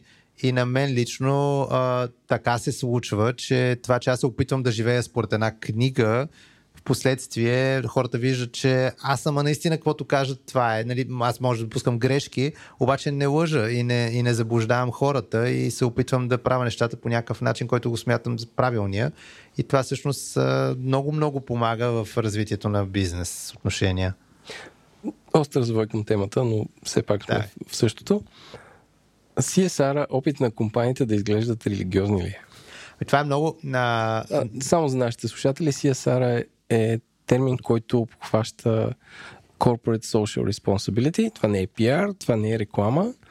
Това са дарения, които правят компаниите в определена кауза и всякакви дейности, които са свързани с облагородяване на обществото, които могат или не могат да са работа на държавата, но най-често се правят от големи компании. Тук ще ги разгранича две неща. CSR от а, друго така български термин Give Back Mentality. А, значи CSR е нещо, което по принцип, естествено, че много добре компаниите да подпомагат, те най-често не се подпомагат болни деца, някакви много такива каузи, в които много хубаво някоя компания, като има пари, да даде пари да се помогне. Че сега за болни деца, аз тук, понеже имам, имам такъв... Според мен компаниите не трябва да връщат работа на държавата. В смисъл не трябва да събират за ковиози за болници. В смисъл това е държавна работа. Е, тук е много фундаментално и това, защото по принцип има пък и, че колкото можем да си свършим сами като хора, по-добре да си го свършим сами, пък държавата по-малко да се меси. Включително... Е, това- данъците са кражба, да, нали, да, но- да, да, са кражба, либертарианство и всичко останало, така че това е друг вид разговор. Не, не, става просто, че компания Разбрахте помага разбрахте болни въпрос за деца, не изчерпва си Да, разбрахте въпрос за CSR. А, има го със сигурност в момента при някои хора. Защото ва- важно е какъв е мотива на човека и защо го прави. Възможно е за собственика на компанията мотива му е да си изчисти съвести да каже, че ще дадеме една хилядна от бюджета ни за, примерно, еди какво си. А, но, примерно, екипа на хората, защото обикновено няма, не го решава това собственик. Обикновено има някакъв екип за CSR, който той решава. Вътре хората, които го решават, те може с много правилни мотиви наистина да искат да помогнат на някой да използват ресурса на тази компания, така че трудно може да се Съгласен съм. съди и, и е хубаво да има CSR. Но много по-важното е, че в тая в момента общност от предприемачи, която се развива в България, все- повече всъщност се има логиката, че а, ти ако днес стартираш, някой ще ти подаде ръка, ще ти инвестира в тебе, ще ти бъде ментор, но това цялото се прави с идеята след време ти да се разбра, да си, ти да си добре, да си по-успял и ти да направиш също за идващите след тебе. И нали, което се все повече го виждам в повече вървяще напред, че тази цялата идея с гивбека, че ти трябва всъщност да почнеш да на, подпомагаш с колкото можеш повече неща, примерно както нали, Телерик, нали, ще правят Телерик академиите един куп други, които не, не Телерик академията, примерно тя не е логиката да а, прави от децата програмисти само на нея, логиката е да предават ценности. Те го използват Не за... да е бизнес преди всичко? Бизнес е а, в едната... Пари за тия ми- курсове. Пак за мотивите, понеже си говоря, примерно с вас, Котерзиев, като сме си го говорили, той за себе си го вижда като мисия, през която да могат да стигнат до населени места, защото в Ентери Академия специално за учениците има из цялата страна. И те стигат до места, където тия ученици, те нямат друго нещо, от което да имат допир до тая екосистема и до тия разбирани ценности. Те покрай това, че имат темата, примерно с девелопмента конкретно или да научат някакви знания, те се опитват също да им предадат начин на мислене, който да им помогне те всъщност да станат по-различни хора от това, което биха станали, ако просто си седат на това на място и са повлияни от средата, която са там. И това го виждам нали, при един куп компании, които в момента върват нагоре или които наскоро се екзит, нали, че не, това е цяла култура между предприемачите, която е много различно от CSR. Нали, това е цяла начин на лойка на разбереш всъщност мене смисъл ми да стана успешен предприемач, за да мога също сега след това да импакт на народа си, страната си, около мене, общността, по начин по който да помогна да се изградат смислените ценности. Това е много по-голямо, отколкото ще дадеме примерно 10 000 лева тази година, които ще ги разпределим в три каузи. Не, не, да. въпросът ми е дали това е опит да изглеждат религиозни и Еми, по някакъв начин чисти. За някои хора сигурно си плащат индулгенцията и нали, за пред себе си си чистят съвестта. Други не. Нали, не може да се генерализира. Нали, има със сигурност. И е хубаво да има CSR. По принцип, нали, някой дава нещо подпомагане, е лошо, но мотивите най-вероятно не на всички са правилни. И не е хубаво човек да си мисли, защото има CSR, значи си е платил цената и след това може да си прави каквато свинщина си пожелае. Добре, връщаме се обратно. Тоест, не, че сме си тръгвали толкова, но а, към темата с бизнеса. А, добре, но как да кажа, в прагматичните бизнес среди, където материалното и по-късното често са водещи ценности, нали, това няма да спориме, има ли си такива някакви лични конфликти, бидейки там? Ами, например, конкретно в нашата си църква има различни хора. Тоест, нали, има хора, които идват от... Има политици, или бивши политици, има и наркомани, затворници, хора, нали, абсолютно всякаква аспект. Понякога съм замислял... Да, няма, вторите може би са се разкаяли, а първите какво правят там? Ми, е, има хора, които също се разка... имат за какво, даже може би политици имат повече за какво да се разкаят от някой наркоман. А, но иначе замислил съм се за моменти, че а, м- нали, много е важно да не съблазняваш човека до тебе. Тоест, а, например, аз нямам проблем да изпия една бира, обаче ако седа до алкохолик, не е окей okay да изпия една бира. Или ако не знам дали човек до мен не е алкохолик, защото за него това може всъщност да е а, проблем, който за мен не е. Много е важно да кажа, че Добри изпия бира с нас, което признава, да. че ние не сме алкохолици. Не, Това е, не, е, ако майка да. ми слуша, да. Да, да и по същия начин, нали, понякога съм се замислял нали, за позиции, които заемам, за потенциално, нали, ако ще дори ако се появиш с костюмчето и нали, видимо по-добре, нали, някакси по-такъв начин на изглеждане пред хора, които това нещо може по някакъв начин да, да не се почувстват те добре от това. Примерно, на нашия дом, сега това мога да го разкажа, че а, в къщи по принцип, изключваме сега коронавируса, много промени нещата, но до коронавируса и сега се надявам пак да вляза в нормален режим, много хора знаеха, че вкъщи има сготвена храна. И вечер жена ми е сготвила много храна. И реално редовно вкъщи идваха хора да, идват хора да вечерят. И тия хора идват, като си прекараме 3-4 часа, говорим си за живота, за ценностите, за вярата, за какво цетиш. И това са хора, които са а, понякога напълно непознати. Ме ми се случва много пъти. Хора звънат, викат, добре, примерно, може да дойдем вечеряме у вас. И идват, примерно са ми водили политици, включително така вкъщи, без да знам, че ще дойдат. Водили са ми луд шофьор на Спири, който цяла вечер се чудиш този човек, нали? не трябва ли да отиде на друго място. А, всякакви хора са идвали така вкъщи. А, и аз, примерно, вие се старал дома ни да е по начин, по който всеки се чувства комфортно и добре. Тоест, нали, по никакъв начин, ако дойде човек, който е много беден, да не се почувства на некомфортно място, и обратно, ако дойде човек, който е по-добре, да м... И винаги съм го мислил от гледна точка как хората ще се почувстват, за да не ги отблъсаме ние по някакъв начин. И съм си го разсъждавал много по този въпрос. А иначе, конкретно това с тази вид разговори, които започнахме. Аз си разсъждавам, че примерно в Беско ние можем да променим неща за България, реформи, средата ни на макро ниво но на микро ниво битката е човек за човек. И всъщност, ако си прекарам целия живот така, че няколко пъти в седмицата да вечерям с разни хора, с които да си поговорим, ние сме имали невероятни истории. Нали? Хора, където са били пред развод, хора, които са били в някакви много тежки дилеми в живота си. И въпрос понякога просто 3-4 часа си поговориш с някой и, и можеш да му наклониш живота защото в момента просто има нужда да бъде изслушан обикновено и нали, ня, не, с някой да си поговори и да вземе решения, които после се отразят за целия му живот или поне за някакъв етап от живота му да са важни. И а за себе си това ми е като някакси лична кауза, в която се бориме, нали, ако другото е за цялата страна, другото е човек по човека, доколкото може повече хора, всъщност да може да си да разсъждават по малко по-различен начин от това, което може би са разсъждавали до момента. И това, да, не знам дали дава отговор. А, до някъде. То, нали, тук по-скоро въпросът е свързан с конфликта ти, а, нали, защото мисля, че вече нашите слушатели доста така се запознаха с твоите разбирания, ти какъв човек си. А и от друга страна, ти имаш допир и още силно се общуваш с хора, които са по-късно богати. Което, Да. не знам това всъщност показността християнско ли е. А, струва ми се, че не е. А, особено, а, нали, като даваш пример тези общества, които са протестантски, там нямаме тези а, тази А помпозност. по-скоро ще си купиш електромобил, отколкото да си купиш а, нали, Да, си И купиш златна Майбах. кубета на църква. А, няма, нали, Ми, Мотивите са много важни. Ако някой е изкарал 100 милиона и си купи нали, кола за половин милион, в крайна сметка неговия си избор. Нали, човек има пари, решил е да си купи. Нали, приемно, за много хора звучи тъпо и това, но нали, така си е решил. Ако имаш половин милион и си купиш кола за половин милион, това е тъпо. А, но ако мотива на човека да е показан и да се покаже, че има пари, това не, защото много е важен какъв ти е мотива, като правиш каквото и да е. Това чисто и библейски погледнато.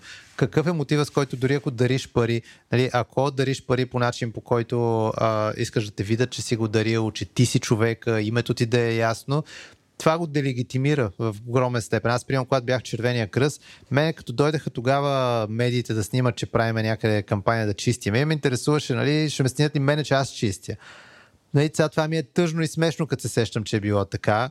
А, и в момента, нали, ние почти всеки ден даваме някакви интервюта, ние дори не ги споделяме повечето, защото аз искам да си свършим работата. Просто искам да знам, като се прибера вечер или като си легна, че съвестта ми е чиста, че не съм си свършил работата и ми е абсолютно се тая, нали, разбирам, че е важно по принцип, нали, имаме сега даже медиа човек, нали, популярен даже, разбирам го това, но нали, някакси това, ако мотива на човека е просто да бъде видян, това при всички положения, библейски погледнато не е правилно, а той за самия човек е вредно. Това е тъжно.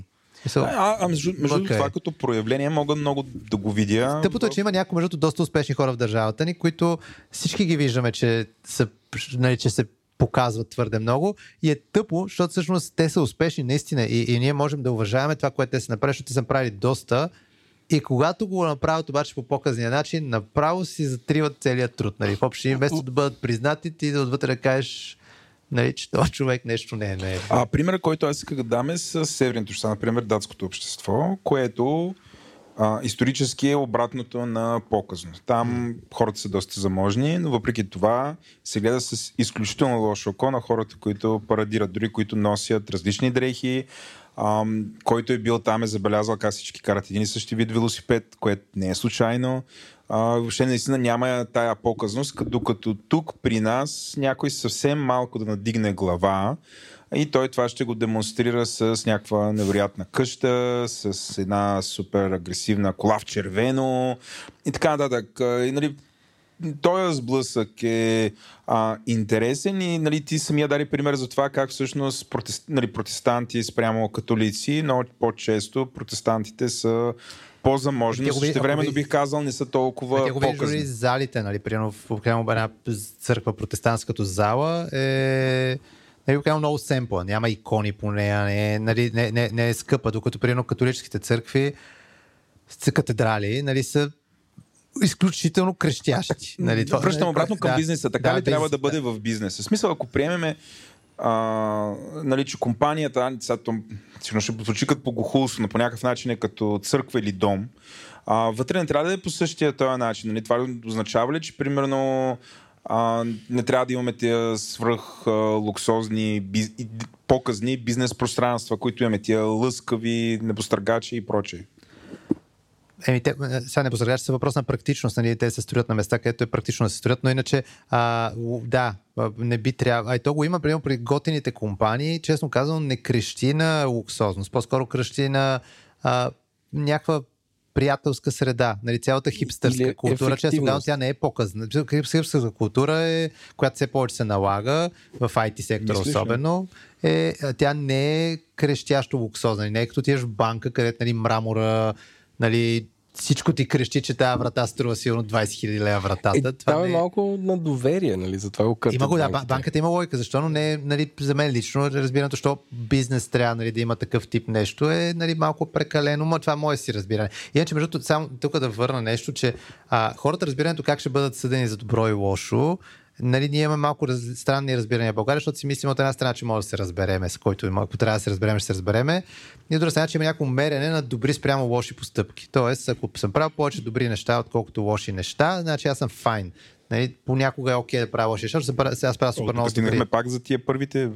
А, не, само а, да ти кажа, защото принципи. е свързано с въпросите. Да, Да, да, разбира да, се. Да, и всъщност а, това Библията, което казва, е, че човек нали, ще бъде съден, освен нали, за лошите неща, които е правил, ще бъде съден за думите, които са били излишни и неправилни, и всички такива, ще бъде съден за мислите си, което е ужасно, защото всъщност мислите ни, ако трябва да ги изброим всички кофти, мислите са ужасно много, и ще бъде съден и за всичкото добро, което може да направи да не направи.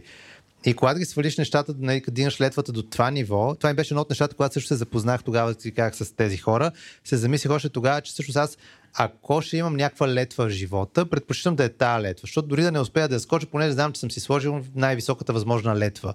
И предпочитам да скачам нея, отколкото да се примера с някаква по-посредствена летва. И нали, всъщност, слагайки го това като мерило, нали, мотива приема на един предприемач да блъска пари в неща, с които просто всеки, който минава от страна си каже, ей, тия са най-лъскавите. Е, това най- най-вероятно определено не е така най-правилният мотив, особено преди, че винаги има альтернативна цена на парите. Не, че трябва, ако някой си изкарал парите, той си решава за какво да си ги харчи, няма защо някой да му брои парите, какво да прави с тях. Но въпреки това съм убеден, че винаги човек има избор измежду повече неща и пред съвестта си, като си застане, може да си прецени нали, дали всъщност това, за което си е дал парите, е най-смислото нещо, защото а, нещо, което е много приятно и хубаво е, че а, при екзитите на компаниите, които се случват в момента, се стига до 80% от парите, които са ги взели хората, да ги реинвестират обратно в, а, нали, в образование, в други предприемачи, нали, в нещо, което се завъртяло обратно. Нали. Не са хората масово да си вземат а, яхтите, острова някъде и нали, да кажат, а, викайте ме само да съм нали, keynote speaker от време на време и не ме интересувате. Това нали, е много хубаво, че не се случва, че виждаме обратния пример. Аз а, искам да кажа, че всеки излишък, който видя в една компания и, и си казвам, това не е ефективно. Като ви е брандирано Мини, като ви е брандирано BMW. Нали, освен ако не е... А, някой Apple компютър. Че сега... какво- Базикам те. Тази шега дори не, не беше на място. аз имам. а, да. А, и си казвам, тук, тук или има корупция, или, или просто не е... Гордостта на собственика е толкова голяма, че не е Не, ефективно. Но мо, иска да разкажа една смешна случка. А, трябва да дарявам на една фундация, където те имаха само сайт и там въвеждаш нали, карта колко даряваш и ти пляска името публично, което си въвел. И не може да, не може да го скриеш. Гледам, нали, че всички са такова. И аз, разбира се, пиша Делян Пеевски, а, дарявам пари. и така буф излиза, нали? Той е като лок, нали? Защото много хора са дарявали. Лицето Делян а, Славчев Певски, или там както се казва, е дарил. И такова, 4 дни по-късно, 7 по- половина вечерта ми звъни телефона. Каза, здравейте. Някакъв непознат номер. Викам, да, кажете. Ами, обаждаме се от фундация Хикс. А, тук има едно дарение от господин Делян Певски, а пък картата е на Еленко Еленков. Вие ли сте господин Певски? Аз викам, господин Певски не е на телефон в момента. И те казват, не може да приемем това дарение, ще ви върнем по карта. Аз викам, вижте, просто го направих, защото не може да се скрива това, нали? Не, не е честно. Ами ние ще, го, ще кажем на фирмата с сайта. Аз викам, ай всички казват на фирмата с сайта, най-после да го правят. Но става просто, че, че е смешка за... Но, но дори... е хубаво, че и политически партии и фирми не приемат пари от конкретни хора и наистина не искат да ги взимат, което пък е хубаво. А иначе, като си говорихме преди малко за показността, просто я да кажа нещо, което не знам дали е смешно или не, но докато бяхме в комисията, в бюджетна комисия да се разправяме за осигурителния прак, един политик нали, излезе и каза, че всъщност той говори Кой, с... кой политик? Ми, Не си ли спомняш? Забрах му името. Иначе замеси председател на бюджетна комисия, okay. продължаваме промяната в случая. Добре. Да, и той, нали, човека, с който иначе по други теми сме много на едно мнение, говорим си, но просто пример, който даде наистина беше смешен тогава, че нали, каза, че той говори с предприемачи и IT предприемачи и IT предприемачите казват няма проблем.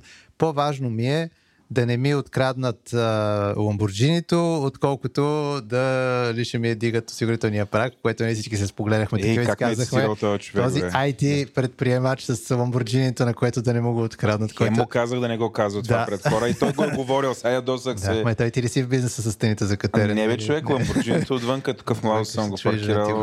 го да. Сам, бива ли да А ти говоря успя да го паркираш. В младост едно. В младост едно си мислех, че не се паркират. Мислех, че са на автономно и се При въртат. мен, Да, нали знаеш, като Батман имам бат кейфи, просто един блок се дърпа, аз влизам. Да. А, да, да. А, Връщам се обратно, Да, а, връщам се обратно към, към бизнеса. Дру- Другото нещо, което искам да те питам е а, а, какво мислиш за бизнес концепцията за постоянния економически растеж? А, това не нарушава ли баланса и социалния, и екологичния и, и въобще ценностите по някакъв Аз пак да кажа, че Библията е най-капиталистическата книга, но иначе а, има едно разбиране за този целият живот на човека, че би трябвало, ако човек си живее живота така правилно, всяка година от живота му да е по-добра от предишната. Идеята е, че ние до един момент има пик, в който живеем добре и след това почваме да стават все по-зле нещата и накрая се надяваме да не умрем в особено големи мъки.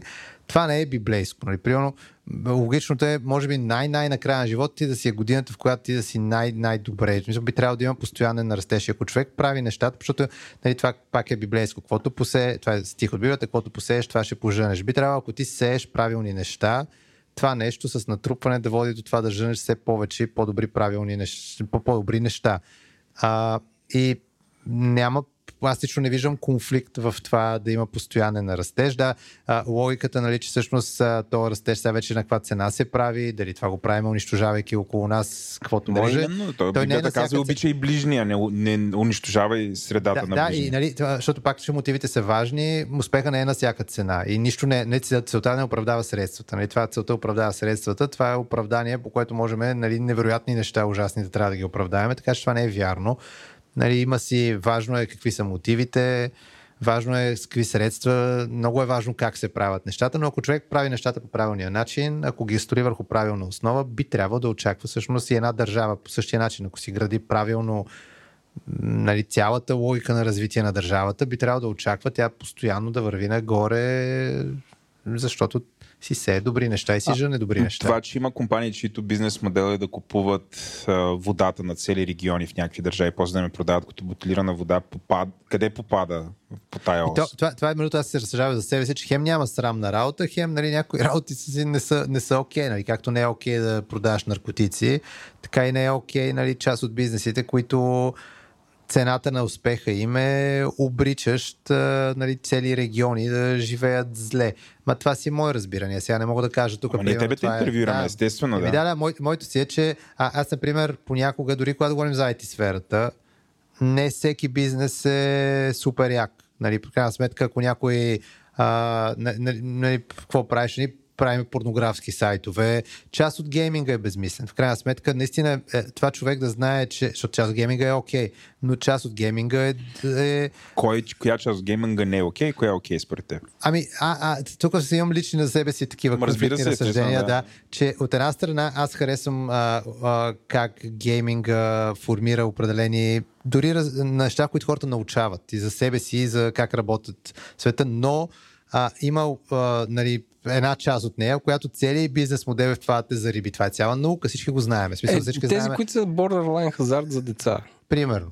Където избираш някакъв пакет и ти пада 60 меча, от които един е златен, но този пакет Е, после купуваш диаманти там или... Ма, да, да, не, въпросът е, че цялото това нещо, което е свързано с хора години от живота си, да не си ги спомням точно какво се е случило, защото са цъкали нещо.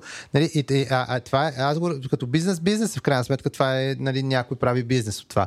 Обаче, ако като предприемач трябва да си легнеш вечерта и да си кажеш, аз всъщност с моите 24 часа какво правя и всъщност това, което аз го правя, нали, решава ли някакъв проблем, прави ли нещо, което е полезно, е много хубаво човек да си отговори, че прави нещо, което е полезно, поне аз така го виждам. Не означава това, че ако има бизнес opportunity някакво, не е легитимно някой да го използва. Окей, използва го. Нали, има един куп а, пари, които се правят от спекула, която пак е на маста. Сега, цялото крипто видяхме какво стана. Мисъл, и какво продължава да се предвид, че Абе, май не сме видяли. не, не сме видяли, то продължава да се развива. Въпросът е, че нали, последните няколко години това е сфера, в която много хора в това виждат възможността те да правят пари. И някои правят пари. И това не е нелегитимно, не е незаконно, нали, но е нещо, което ако, ако трябва да си кажеш, всъщност аз това, което имам като талант, като умения, като способности, дали го използвам за да правя нещо, което по някакъв начин прави нещо смислено за човечеството, света или поне хората около мене. Нали, според мен е много хубаво човек да може да каже, че прави нещо, което наистина има някакъв смисъл. А, нали, е тъпо да прави нещо, което е безмислено или пък е деструктивно за някаква част от хората. Това не е най- доброто, което може да... Най-вероятно може повече от това. Мгм. А, а, с пак да ми отговориш, че нали, Библията е най-капиталистическата книга. А, искам да те питам за алч- алчността и християнството. А, откъде идва тази човешка потребност? Нали, той е ламтеж за материално трупане. А, и как го виждаш това в контекста на християнството? В смисъл, къде е как, да, може ли да го контролираме или да му ударим спирачка? Е, бе, принцип, Трябва ли да му ударим спирачка? Бе, Значи, това пак за парите, а, дали са А цел. не ли е една от един от смъртните гърхове? Там какво имаше? Имаше Те няма, това, бритва, не, това няма ги в Библията да. тия смъртните грехове. Няма ли ги? Там, Това, който някой си ги тия работи, да, това са малко литература А, окей, е това. да. Но иначе, а, а, нали, това, че парите по принцип са средство, а не са цел. десете Божи заповеди. Десете Божи заповеди са окей там. Да, не, а, окей. А, Да, там няма алчност. Там Няма са- ли алчност? Не. А какво имаш? Има не Само пожелавай. не. Не пожелавай, Има не да. пожелавай, Окей. примерно. Да. Но няма не бъди алчен. Не, няма. Но то се... Но не, не бъди лаком. не, това, е- а, не, лакомията там ли е? Или не? Не е като... И то а, беше смъртен не. грях. Аз малко ця- се ця- обърквам. Цялата Библия има към примерно 600 и няколко неща, нали, които са нали, да, за правене. За- Светата има към 3000 обещания поне. Нали, има повече обещания, отколкото заповеди. Но а, а, нали, това с а, парите конкретно и очността. Нали, очността със сигурност тотално не е окей. Пак и заради мотивите, защото парите по принцип са средство, не са цел.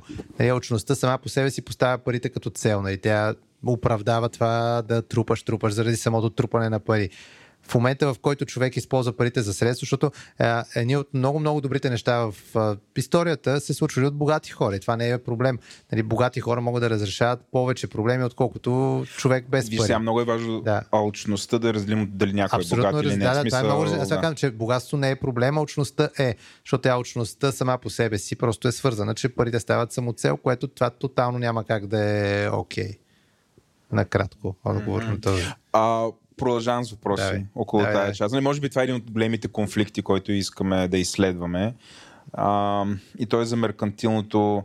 А, според тебе не е ли парадоксално, че именно най-християнските общества а, всъщност се изявяват като най-меркантилни и откъсти от духовното, а самия ти го нали, ти го Ма не е казах така, не е така, защото пъти. Не е ли? при- примерно, ако го видиш дори в момента, където каквото и да е западния свят, не е като да тича да става най-християнския свят. В момента, напротив, по-скоро тенденциите са в посока ще е атеизъм, ще е нещо друго. И Да, да е какво? А, не, че не, не става най... Не, не, А не е ти в момента тенденцията окей. да става най-християнският свят. Но това, което си говорихме и по-рано, че а, това са държави, които са тежко повлияни в последните векове от, християнск... християнизация. А, съответно, ти имаш култура, която стъпва върху някакви ценности, които натрупвайки ги във времето да правиш тези правилни неща, то просто ти се отплаща материално. Няма как да няма материално отражение накрая върху това човек да прави нещата правилно, което в техния случай просто това са...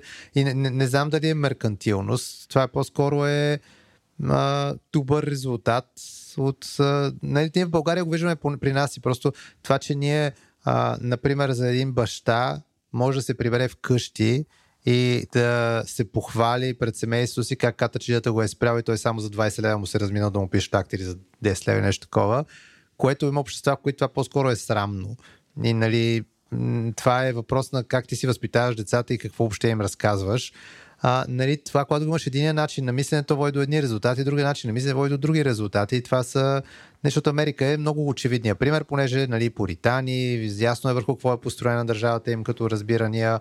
Нали, там а, начина на правене на бизнес, извън, нали, сега може да кажем няколко големи зли хора направили там нефтени и всякакви избили бизоните, индианците и каквото се сетиме, а, но в общия Били случай- индианците също. Индианците, да. Да, бизоните да, също. бизоните, индианците, който е имал там. Това е факт.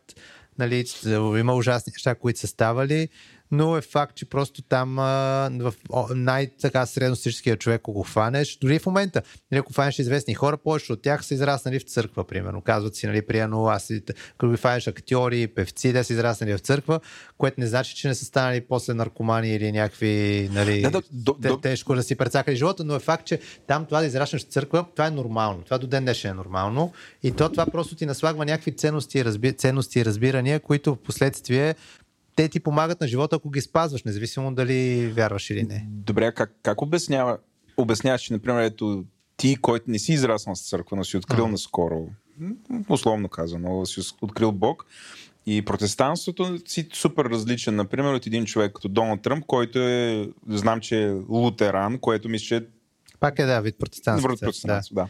От Мартин Лутер. Аз не го познавам Доналд Тръмп. Нали? За сега. Има, имам, наблю... да, имам наблюдение върху публичния му образ. А, не, той живот е маратон по принцип и а, според Абе, мен... публичният образ също е доста по-късен. човек, е... не, не, да, да, имам пред човек никога не е късно да стане за сир. Нали? Реално, а, важно е човек как, фи, как финишира и, нали, пак е библейско това приемно стих, нали, е, че по-добре е свършването на работа, отколкото нейното започване. И нали, много е хубаво човек да има по-добър старт. Както приено може да фанеш старт в живота на богати хора. Приено някой, ако е в богато семейство и може да има по-добро образование по-добър старт на живота, това всякак е по-добре, отколкото да го няма. Но това не означава, че защото има добър старт, няма да си прецака целия живот и да се усере нали, с извинения и нали, да завърши по зле начин. Просто има по-добър потенциал.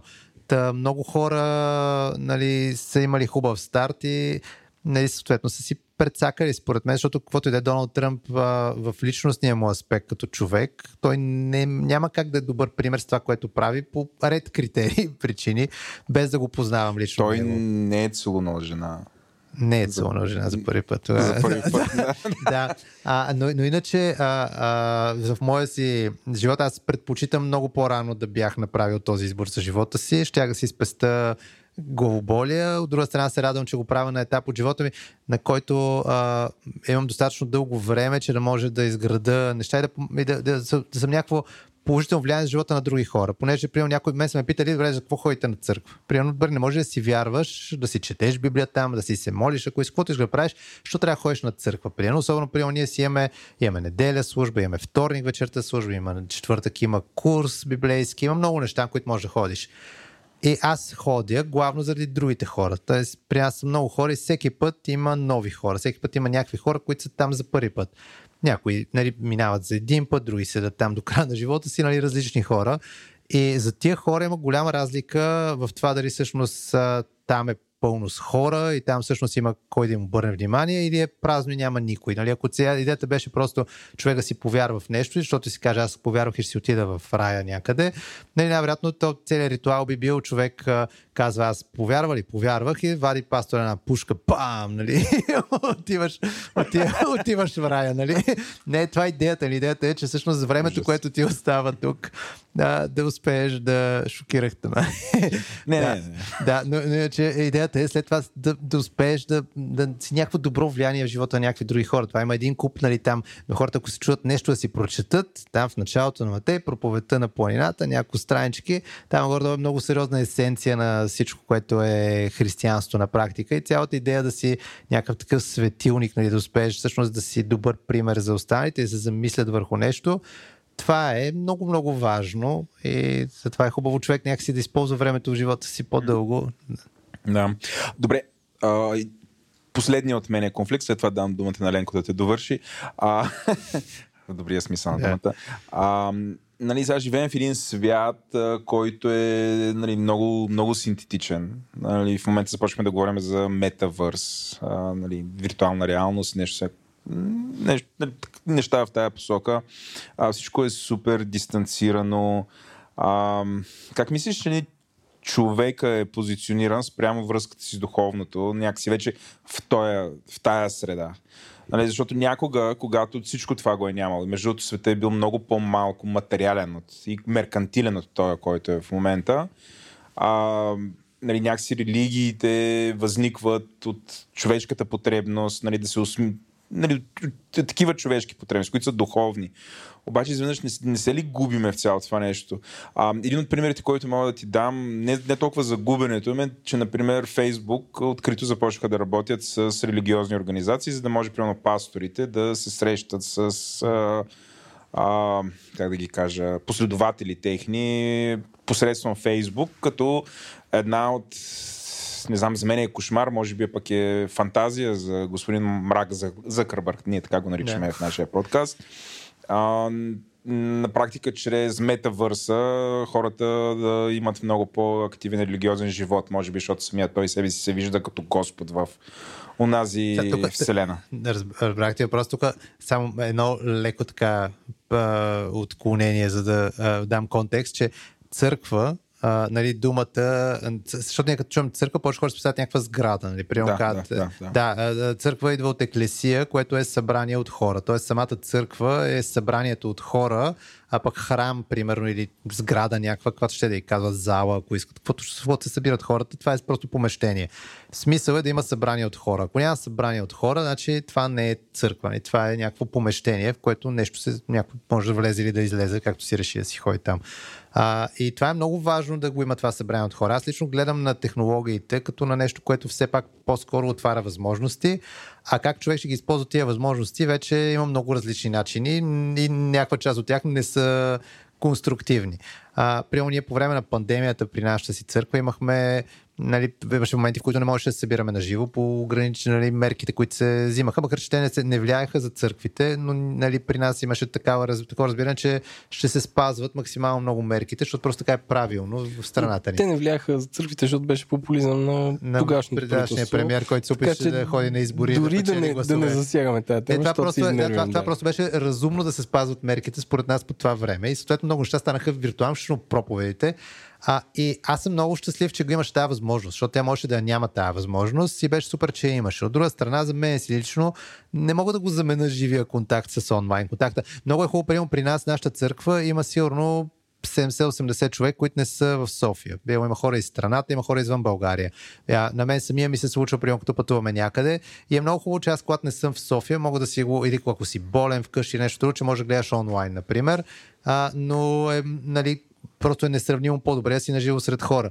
И на мен лично цялото им мнение за метавселената и това, което се случва, е, че цената на което се случва, според мен е, е много рискова, защото особено, примерно за нас като хора, сме сигурно горе-долу 35, 36, 7 години, горе-долу около тия набори там сме. Някъде. Там някъде да кажем. Но нали, за децата, които идват след нас, нали, където си формираш характера и въобще ценностите, разбиранията в много по-ранната възраст, когато си още, нали, това потъване в изцяло виртуалния свят, нали, мен лично ме притеснява какви хора ще изгради това. И според мен тук малко си е нали, човек трябва да знае, че има възможността, ма как я използва тази възможност, за какво я ползва, е много различно. Както един компютър може да го ползваш за едно, може да го ползваш за друго. С едното да създадеш нещо смислено, за другото да си предсака живота, примерно. Добре, си на финално от мене да, и то е за метавърса и е свързано с религията. А, много хора откровено се притесняват от това, че нали, метавърс, което би било да, много е мразя, много му мразя този израз, виртуална реалност. Но yeah. за мен това е а, альтернативна реалност. А, макар, че то някакси като е а, колко, колко пък да е альтернативна и всъщност всичките тия, нищо, че е дигитално, то има реални последствия върху Абсолютно. нашия живот, т.е. това е някаква смесена реалност. А, че всъщност това ще бъде направено от а, частна компания. А, и големия страх е, че наистина ръководителя, лидера на тази частна компания би бил нещо като бог вътре в, в този метавър, защото той ще има огромна власт, неконтролирана. Той може да спре този свят, той може да го промени, може да промени правилата вътре, може да дава какъвто иска бонус, може да наказва и така нататък. Всичко това може да се случва вътре. И предвид всичко, което изговорихме до момента, това не те ли притеснява? Е, Или... Да. Ма притесняваме най-малкото, защото в по-малкия мащаб, ако виж просто самия Фейсбук в момента как работи. Не, въпросът е, че в... Абсолютно, да. Да, да не, че хора, които наживо никога не биха си позволили да си говорят по този начин, ето пак нещо библейско е, нали, че всъщност да, да. се разгневиш на ближния, е като да го убиеш, нали? Където стандарта, който се дава за А, не, защото, а, не, Ленко ме убива всеки ден. да, да, нали, примерно това ето да, само да пожелаеш жена е като да си преспал с нея, така нататък. Нали, има някакви такива критерии, свързани с мислите на човека и нали, думите му, какво казва въобще. А във Фейсбук там няма никакви задръжки, нали, там а, нали, и в DFBG и къде ли не, нали, просто се появява снимка, някой ако качи DFBG, съжалявам, че го казвам това. Примерно, ако докажи даде снимка на малкото си новородено дете, най-вероятно долу ще се излее някакъв ужасен цинизъм и гняв, което не е окей. А пък вече по политическите теми, в момента, който се случва в войната с Украина, нали, това са хора, които имаш чувство, че са готови да разкъсат заради това, че ти имаш някакво мнение. На живо това не е така. Тоест, нали, когато седнеш, говориш на живо, повече хора не са такива. А, или поне се надявам да не са такива, или може би ако се прекаже същото време в Фейсбук, вече ходят с тенджера на главата и станиол и съответно не- нещо им се е случило. Та пък това е един вид много по-малката от метавселената версия и това, което би стигнало до крайности в взаимоотношенията между хората негативно, според мен е много опасно къде отиде. Пък това, което кажа за ролята конкретно на собственика на цялото нещо, е притеснително, обаче пък то не е само там. Примерно сега виж, в Украина Илон Мъск решава да пусне интернета, пуска интернета. А, Бог на интернета. а, да, може в да пантеона може на- Между, между PR, CSR и аз имам Twitter аккаунт. Не, това е, това е, аз го наричам дигиталния пантеон и там Илон Мъск е бог на ракетите и интернета. Да, и, и, и нали, е, тия неща, зависимости от конкретни хора, те ние винаги сме зависими от хора, защото правителството и държавите, макар че те имат нали, процеси, нали, избираме ги някакви хора, имат, ако има демокрация, може да ги махнем тия хора, нали, това е, но винаги опира до хора. Тоест, нали, някак си винаги има някакви хора, които имат някакво влияние, с което предят живота на много други хора. Това е света, в който живееме. Но въпреки това, това с метавселената буди така а, въпросителни. Аз мисля, че е много пресилено и няма да се случи. Но, Може не а, втори ред на мисли. И за Путин и, да и, и като за финал, Ковид да си го представях. а, религия и финанси. А, има жанр в финансите, който се казва Islamic Finance, където а, хора, които са изповядат исляма, могат да се възползват от услуги. Аз един познат на една конференция запознахме те от Пакистан. Той каза, че примерно да вземеш кредит в банката там, ти отиваш в банката, кажеш така, така, аз казвам Юсеф и еди какво си е положението, трябва да стартирам бизнес или имам еди какво си IT компания. И съответно банката се обажда на твой мам, който е в квартала и пита, бе, той Юсеф изряден ли е, ходи ли, моли ли се, нали, как е, грижи ли се там за жените си и така нататък. И, и те ако кажат да, той има един тикбокс, който банката му отпуска финанс. Също така има в Лондон цели квартали, където има надписи на арабски, където има точно такива институции, нали, които предлагат финансиране за, а, за имоти, който става по доста странен начин. Аз чета как работи това, но няма да влизаме в а, тази тема. Това го вярвам го има и в други религии. Какво мислиш за този вид намеса? Не казвам, сме, трябва да се смесва църквата и държавата, защото това е трета тема, но когато се слеят религия и финанси. Има една ситу- история там в Библията, където нали, там местните си религиозни хора, които се опитват нали, да го подхлъзнат нещо и го питат там за даването на пари, нали, конкретно данъците към държавата и той нали, съответно взима там една монета, пита кой е на тази монета, дават нали, кесара, което това, това е Цезара и нали, той казва дайте си нали, на Цезара това, което е на Цезара, на Бога това, което е на Бога. А, нали, та цялата тема с... А, не, ние живеем в естествен свят. А, аз също не смятам, че правилното нещо е религията и държавата да се смесват и нали, там теокрацията, цялата логика. Не мисля, че това е сработило добре в човешката история. Освен, може би, Израел има някакви добри примери някъде в историята, но нали, в Европа те идеи не са довели до нещо особено добро. А, нали, това, което го даваш като пример е нали, меко казано, според мен е крайно, защото а, нали, логиката изобщо на посредничество на хора между човека и Бога в каквото и да е естество, тя не е, тя не е, това го няма в Библията. Нали, там наистина го има, да, има служащи хора, те са част от някаква църква, те служат на някакви други хора, има, окей, да има пастор, проповедник, някой, нали, да е, ако искат да му казват поп, както искат, нали, да му казват, нали, някой, който всъщност върши някаква такава, нали, има, има много важна роля, но той не е посредник. Той не е някой, който може да да легитимира човека и да каже той е да, той е не. При нас нашия пастор, когато сме си говорили много пъти, той много пъти той не, не взима такъв тип страни. Той казва, че той не, няма как да знае какво е в сърцето на човека, няма как да знае какво си прави. Това си негова работа. Той казва, аз, трябва да свършам моята си работа, оттам нататък си между човека и Бога. Аз не трябва да си знае човека, че си свършил пред неговата си съвест, се свършил всичко, което той трябва да свърши. И това човек да съди един вид, нали, да може да каже въобще да, този да, онзи не, то тук беше много изряден, другия не е. Това е нали, нещо, което е страдала Европа много дълго време от този тип на меса на църквата. И това е нещо, което е много добре да го няма, защото тя няма го това нещо в Библията въобще. Там няма такава роля на какъвто ще да е лидера. И финансите специално пък са си цяла област, където а, те са си малко от нашия естествен живот. Да, примерно аз за себе си, ние по принцип го имаме разбиране, че ние си даряваме пари по принцип, нали, да, даряваме си пари за каузи, даряваме си пари за църквата, като има някакви нужди неща, защото те се грижат за един куп хора.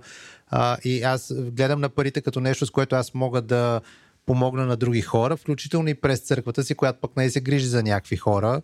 Но, нали, идеята, примерно, някой да казва кой може да вземе кредит и кой не, това, нали, е съвсем друго измерение на, намеса в...